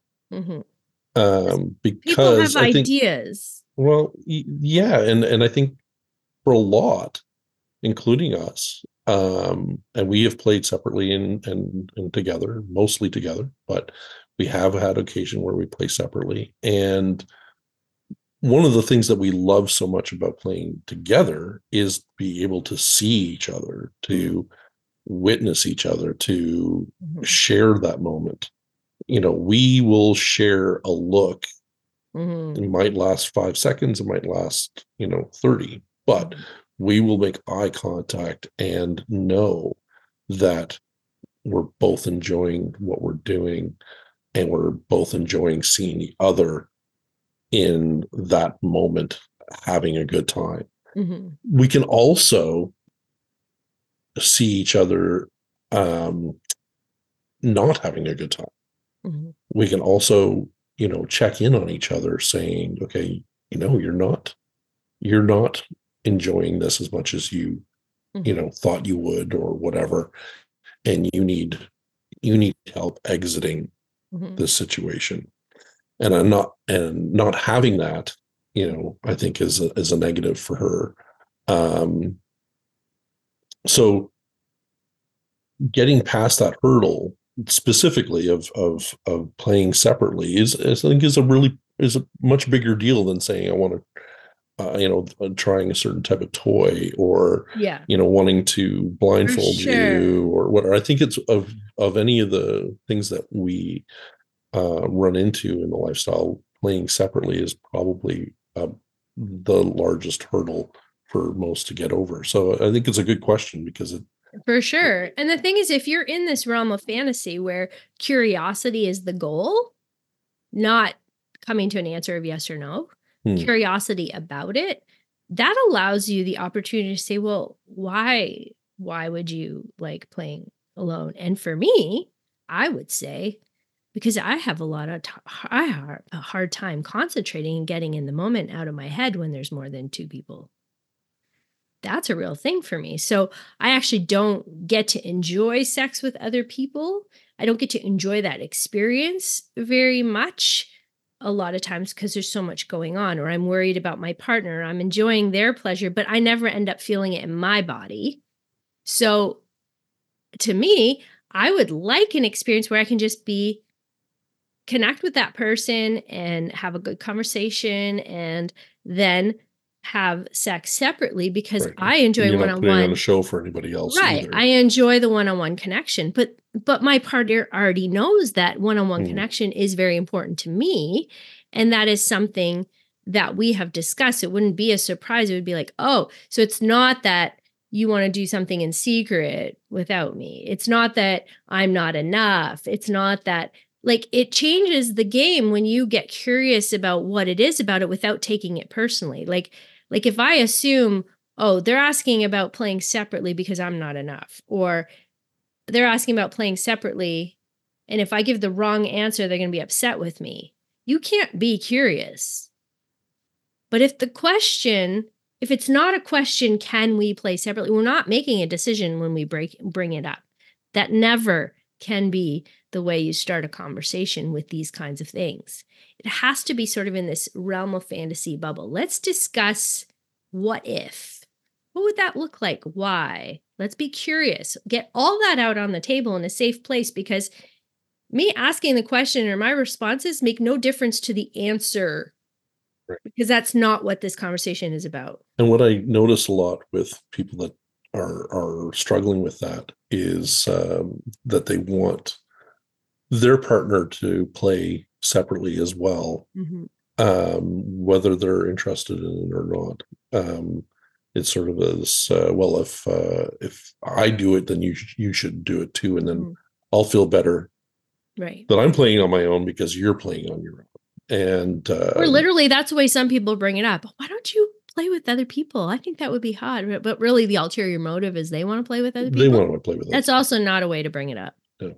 So, this is my suggestion. This is what I would work with my clients on and how I would, uh, you know. And so, we talk a lot about connection and creating safety. And one of the ways to create safety is, first of all, being safe within yourself, meaning there's no shame and guilt about the question, there's no ulterior motive. You're coming to this discussion with a clear, um, simple, let's just explore and be curious about this thing. And this thing is just being put on the table to observe. We're not making any decisions about the thing. We're just talking about the thing. And then another conversation is okay, now that we've talked about all that, we've been curious about that, what would be your reservations or how would you feel about that actually happening? Let's try that on for size. Right? And it's much And easier to have that conversation when you've already discussed all the things around it. Right. I mean, it's kind of comes back to that, you know, uh, subjective aspect as well. Like, Mhm. you know, if you play separately, is it okay if it's in the next room, Mhm. but you're still in the same house? Mhm. You know, you're physically close, but you know you're not There's you ways can't to you can't start you can't with, see like, it right baby steps, right? Well, Right. maybe I can be on a, just a separate bed in the same room. And that's a way to start, you know? And then we could Right. try that out. Hey, I can still see you, but I get to have my own experience without other people's bodies touching me, which is very distracting to me. Right? So i think knowing knowing that there's a there can be a progression absolutely. It's not like I'm going to go on understanding that. dates tomorrow, you Right. know? Mm. And yeah, yeah you, you don't need to push that limit all the way to the to the nth degree i mean it could be as simple as you know if we're next time we're at a party if i went in another room and made out with somebody for a little bit yeah. And we kept our clothes on but you know i had the opportunity to connect with somebody intimately with a little bit of touching a little bit of kissing on my own for a couple of minutes and came back and we talked about it and we you know i we explored it together and you know we discussed what what it felt like and so on Mhm. Is that a baby step to well okay well my clothes came off but we you know it was just a soft Mhm. swap action and you know i think there can be a progression to that that tests the waters for both for both sides Mhm. Yeah, absolutely. Yeah. No, that's a great question. Thank you for asking it. Um, B, and uh, I hope that that is helpful. And if you have any more um, questions about that, if you want to talk about it further, you're welcome to reach out to me and uh, we can definitely have those kinds of conversations. And again, anybody, like if you want to book a call, I do offer, you know, one-off sessions as well. I do have a six-week mentorship where we can discuss specific plans and how to create, you know, how do we create that bubble, that fantasy bubble? Because that sounds really good, but I have no idea how to do that. Um, there, there's ways to figure that out. Also, the eight-week program, Breaking Free from Conformity, um, that is also something that I'm offering now my first couples cohort is starting this month and I'm very excited about it. So couples are doing it together rather than individuals and I think that's going to be amazing because then they're going to leave with the same tools and the same understanding and awareness, which is going to just like magically transform their relationships. Um, because it starts with two people becoming whole and uh, that's really exciting. So, is there any other questions? He's flipping through the book, flipping through com- compersion conversation. Well, maybe we're going to have to have another, you know, maybe we'll just start the conversation with some compersion conversations. Maybe we could get a little panel together too. That might be fun. Or, you know what i think i think a um a follow-up uh podcast with four or five people on at once uh, going through maybe five or six show topics how that works. and um you know if we can if we can not talk over top of each other long enough to hear anybody's anybody's input We can use uh, the hand raising as I cut you off. As I Right. cut you off yes right you now. cut me off yes exactly so let's let's get i think let's talk a little bit more about um your vagina and and uh and the hair i Oh, think i think everyone wants to know more the braids. I promise if I if I get braids done down there, I will I will send you a picture. I'll have to get mine done too then Oh uh, man. anyway Oh, thank you so much Oh, thank you're so so much for for bringing me back on to this and uh and having such a, a fun and silly conversation i think we did actually accomplish a few things that we set out to I think we did about actually. I had my in a roundabout here. way we finally got there We did. We got to all the things. We just are uh, long winded, both of us, but that's all right because I think it was valuable conversation. We're not just shooting the shit. I think it's like real stuff that, and I don't always talk a lot about specifically the lifestyle or sexuality and how it all applies. A lot of personal growth stuff is what I talk about, but this was, I think, very practical um, for those who like 69. for those who have been to the club 69 times or want to be Right. at the club 69 times or whatever. I'm okay let me ask a question i got a question for you then Okay. If 69 is not your favorite, hmm because apparently women have to do a bunch more work than the man. I just don't. I already have trouble Apparently- with concentration and focus. So it's a lot for me. Apparently, me just lying there on my back is uh, less less work than than what the woman has to do. If that is not your favorite, what is your favorite position? Okay, let me just before I answer that, let's just reverse this a second, okay? All right, I'm on my back now. Right. Good luck with that. I get to sit there as you dip in and out of my mouth. Okay. All right. And then you have to hold your arms and you have to get in a position where you can reach my parts and, you know, keep your head up and your neck's not getting too sore because it's not being, you know, coddled by a pillow. So just imagine that for a minute. Is I that am. It's as fantastic. Okay, we'll see. Well, why are oh, then you get to be on top? the difference Hmm. the difference i think jokes aside i think the difference is as a woman you can you can ride somebody's face you know to a degree without suffocating the poor guy but True. right whereas uh obviously with a guy on top one uh i mean i can only speak for myself but i'm obviously much heavier than you are um that's a lot of weight to either have directly on top of you or to hold I mean, up. I'm hoping you're going to use those knees because I use the knees. right so i mean there's only one way to find out we're gonna have to How did we'll I- have to take I knew that was going to happen? But you do want to know what my favorite is? what is your favorite Um, like it depends if it's like if I want to come or not. But usually, like riding on top, gently riding and rocking. So yeah, not that I'm not the like uh get on my feet and like bounce up and down. Like I I die. That my th- my thighs are not made for that right now. So um yeah, that one no. Although that's the preferred one for a lot of men when they're on their back and and the woman's on top, like the cowgirl or the reverse cowgirl, blah blah. That's not that's not what I'm talking about. So me as it's like, you know, kind of boring for the guy, but I really like it. So there you go. I don't know I, I find it hard to believe that having a naked woman on top of you riding your dick is boring All right. I don't know you- what level of excitement you need in your life, but that sounds pretty amazing. So I think right. I think you're good. I think you're good. all right, all right. Well, there you go. It's all about the view and whatever else. Fantastic.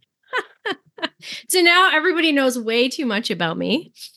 This is the thing, right? When I walk into the club sometimes and there's people that listen to my podcast, they're like, oh my God, Green, how are you? I listen to your podcast. And I'm like, oh shit, how much do you know about me? Well, I don't Do have to find do you explain find you're everything. getting re- do you find you're getting more recognized now? oh, after, yeah. After 69 episodes, or do you feel like you are getting to be known? Yeah, people actually bring their friends up to me at the club sometimes now, and they're like, "Oh my god, I told them about your podcast. Look, this is Corinne. This is her. This is the girl who I was telling you about, who you listen to." And they're like, "They're like, oh," and I'm like, "Oh shit, what do you know about me?"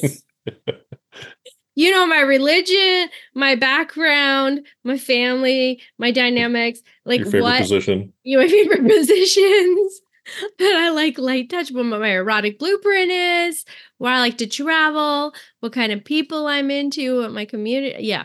So you know a lot about me. So I, I mean, it just makes it easier for them to get to know me, I guess. Like we can just bypass all the like, so what's your style? What are you into? Right. No, nothing left. What are your talk about. boundaries? Absolutely nothing left to talk about. Well, they know, you know, Yeah. they're like, okay, I'm not even gonna try if I if I'm not cuddly. So she has to be able to cuddle, have an intelligent conversation, be a good kisser. So at least they know those three things about me off the get go. So I don't get a lot of really bad kissers anymore because you know my podcast. No, You've, you've weeded them all out. oh my goodness. Okay. We could go all day, so I'm going to like force us off here because um it's been almost like two hours. Well, we've been on the phone since nine, so Yeah. Whoops. and it is almost one o'clock. So just folks, uh, you got a short version.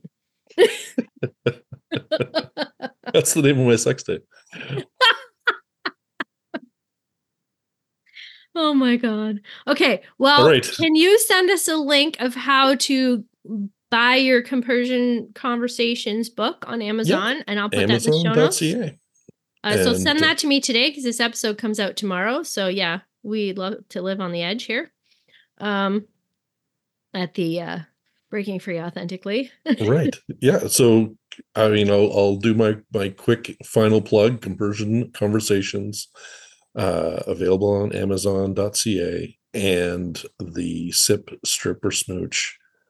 Uh card game, lifestyle card game, icebreaker card game, um, which I will mean, have you Yes. kissing and stripping and drinking. Um, you know, and just so many laughs. Uh, well, and if you want to see my boobs with cards, and if you want to see Corinne's boobs, Then you wanna go to the website. www.sipstripsmooch.com. Sipstripsmooch.com. and you never know. And you'll get to see Corinne's uh, um, cleavage minimum. I, you might you might be able to engage in 69 while playing sip strip smooch you never know You know, it's not one of the cards, but I think we should add it. oh definitely now oh ooh the um you know limited edition card pack is gonna have some uh koreanisms in there Yeah, it's going to be for professionals only. professionals only seasoned not Seasoned the pros only. not yeah. the beginner pack yeah, the oh, acrobatic. you know what you also need like a bucket list deck of cards oh that's a great idea actually we need to talk because Okay. those who are bucket list people can can can play sip strip smooch the bucket list version right and then they can get a lot of those things checked off their list right there it's gonna the be party. a it's gonna be a nasty night. What a- we find, what the we found most times, bucket games- list version I you think gotta be serious yeah, if it's a bucket list version, they're gonna get through like three hands of the game, and then the game will be pushed aside because no one's gonna be looking but to. it uh, has served its purpose well, then it has it has served its purpose. Yeah. Yeah, and that would Usually we, be we get to play for a a half an hour, forty five minutes before you know we're pushing it aside. But you Isn't your little thing more fun than a bucket of dildos or a it's more more fun than a bag of dildos. bag of dildos? Although, true story, we did did give a friend a bag of dildos for Christmas, and I think she had more fun with that. So you might have to maybe it's fa- false advertising. Mm.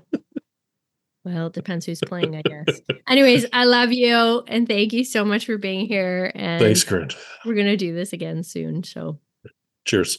okay, have a great day. Bye. Okay, so there you have it. That is episode 69. It was a long one, but it was worth it, wasn't it? I thought it was worth it. I didn't want to cut anything because it was just a lot of fun.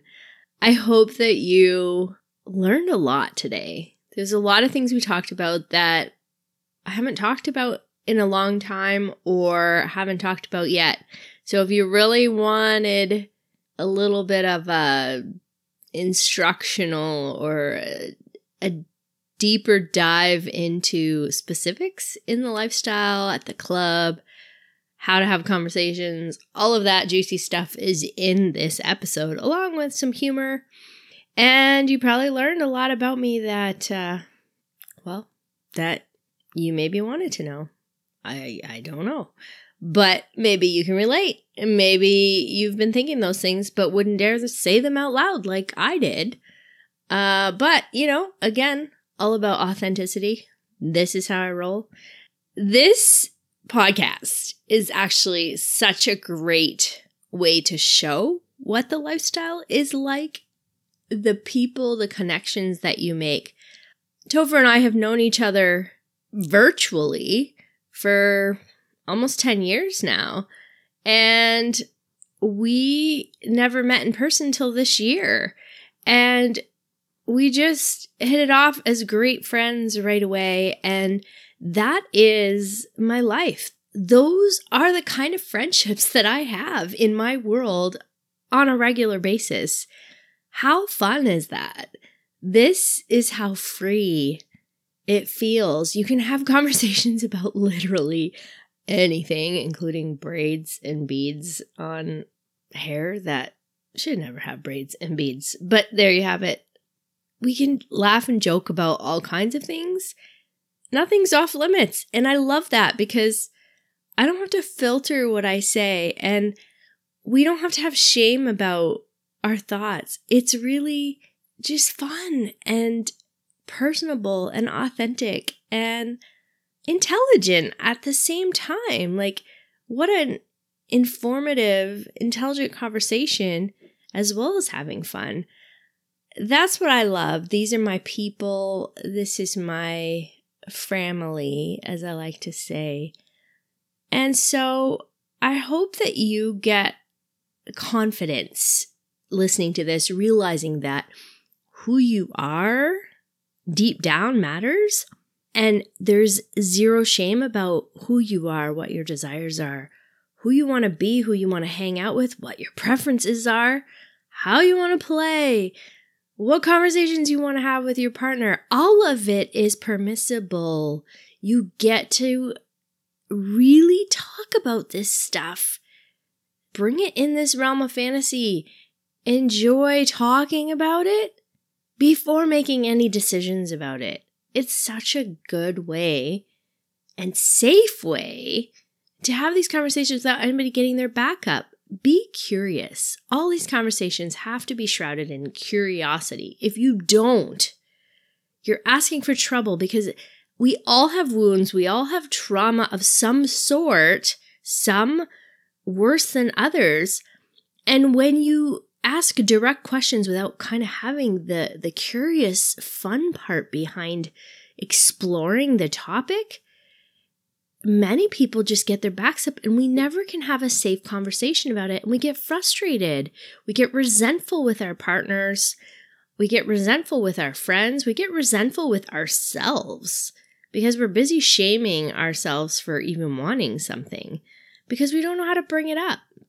So let's be curious. Let's talk about things. Let's talk about things that are taboo in a way that's just explorative and fun and curious. Get curious. Have fun. Try 69. Tell me if you enjoy it or if you're like me to be honest, I was looking at some pictures of 69 for this cover photo, and it's really hard to find anything that's going to be permissible to post. But it made me perhaps rethink my thoughts on 69, so maybe I'll report back.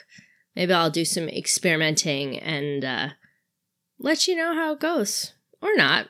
Just keep it to myself. We'll see. Anyways, that's the fun of being a podcast host is you get to decide sometimes on a whim because, you know, again, authenticity is my thing. I am so glad you're here. I'm so glad you listened to this conversation and stuck it through. If you made it to the end, yay, good for you. Uh, I thought I think that we made the end worth it for you. Remember, I will put the link to Compersion Conversations in the show notes for you. And I also just want to remind you that I have opened up my program, my eight week program, Breaking Free from Conformity, to have couples cohorts now as well. And so I have one spot left, only one, in the January cohort. So please book a call right away, reach out to me, whatever, and let me know if you're interested in that last spot before it goes. I want to keep the cohorts fairly small and intimate so that it is easier to have conversations. Uh, right now, if you're in the lifestyle and you want a little bit more empowerment in your relationship and are struggling to have these conversations, are struggling to own your desires and your fantasies, you don't know quite how to ask the questions. You're not sure what you want, even sometimes. You're struggling with setting boundaries. Uh, maybe you're struggling with some parts of your sexuality, your openness, whatever it may be, we can help. This program will help with those things. I absolutely promise you. So if that's you, you will definitely fit this cohort very, very well. So please reach out ASAP so that you can be a part of that. If you have any other questions, please put them in the Facebook group or email me or DM me, however you want to get a hold of me. I really appreciate your feedback. I appreciate your messages, your love, everything. So, as I always say, when it comes to sex positivity, authenticity is the key. Have an amazing week and go 69. Try it out. Love you all. Bye bye.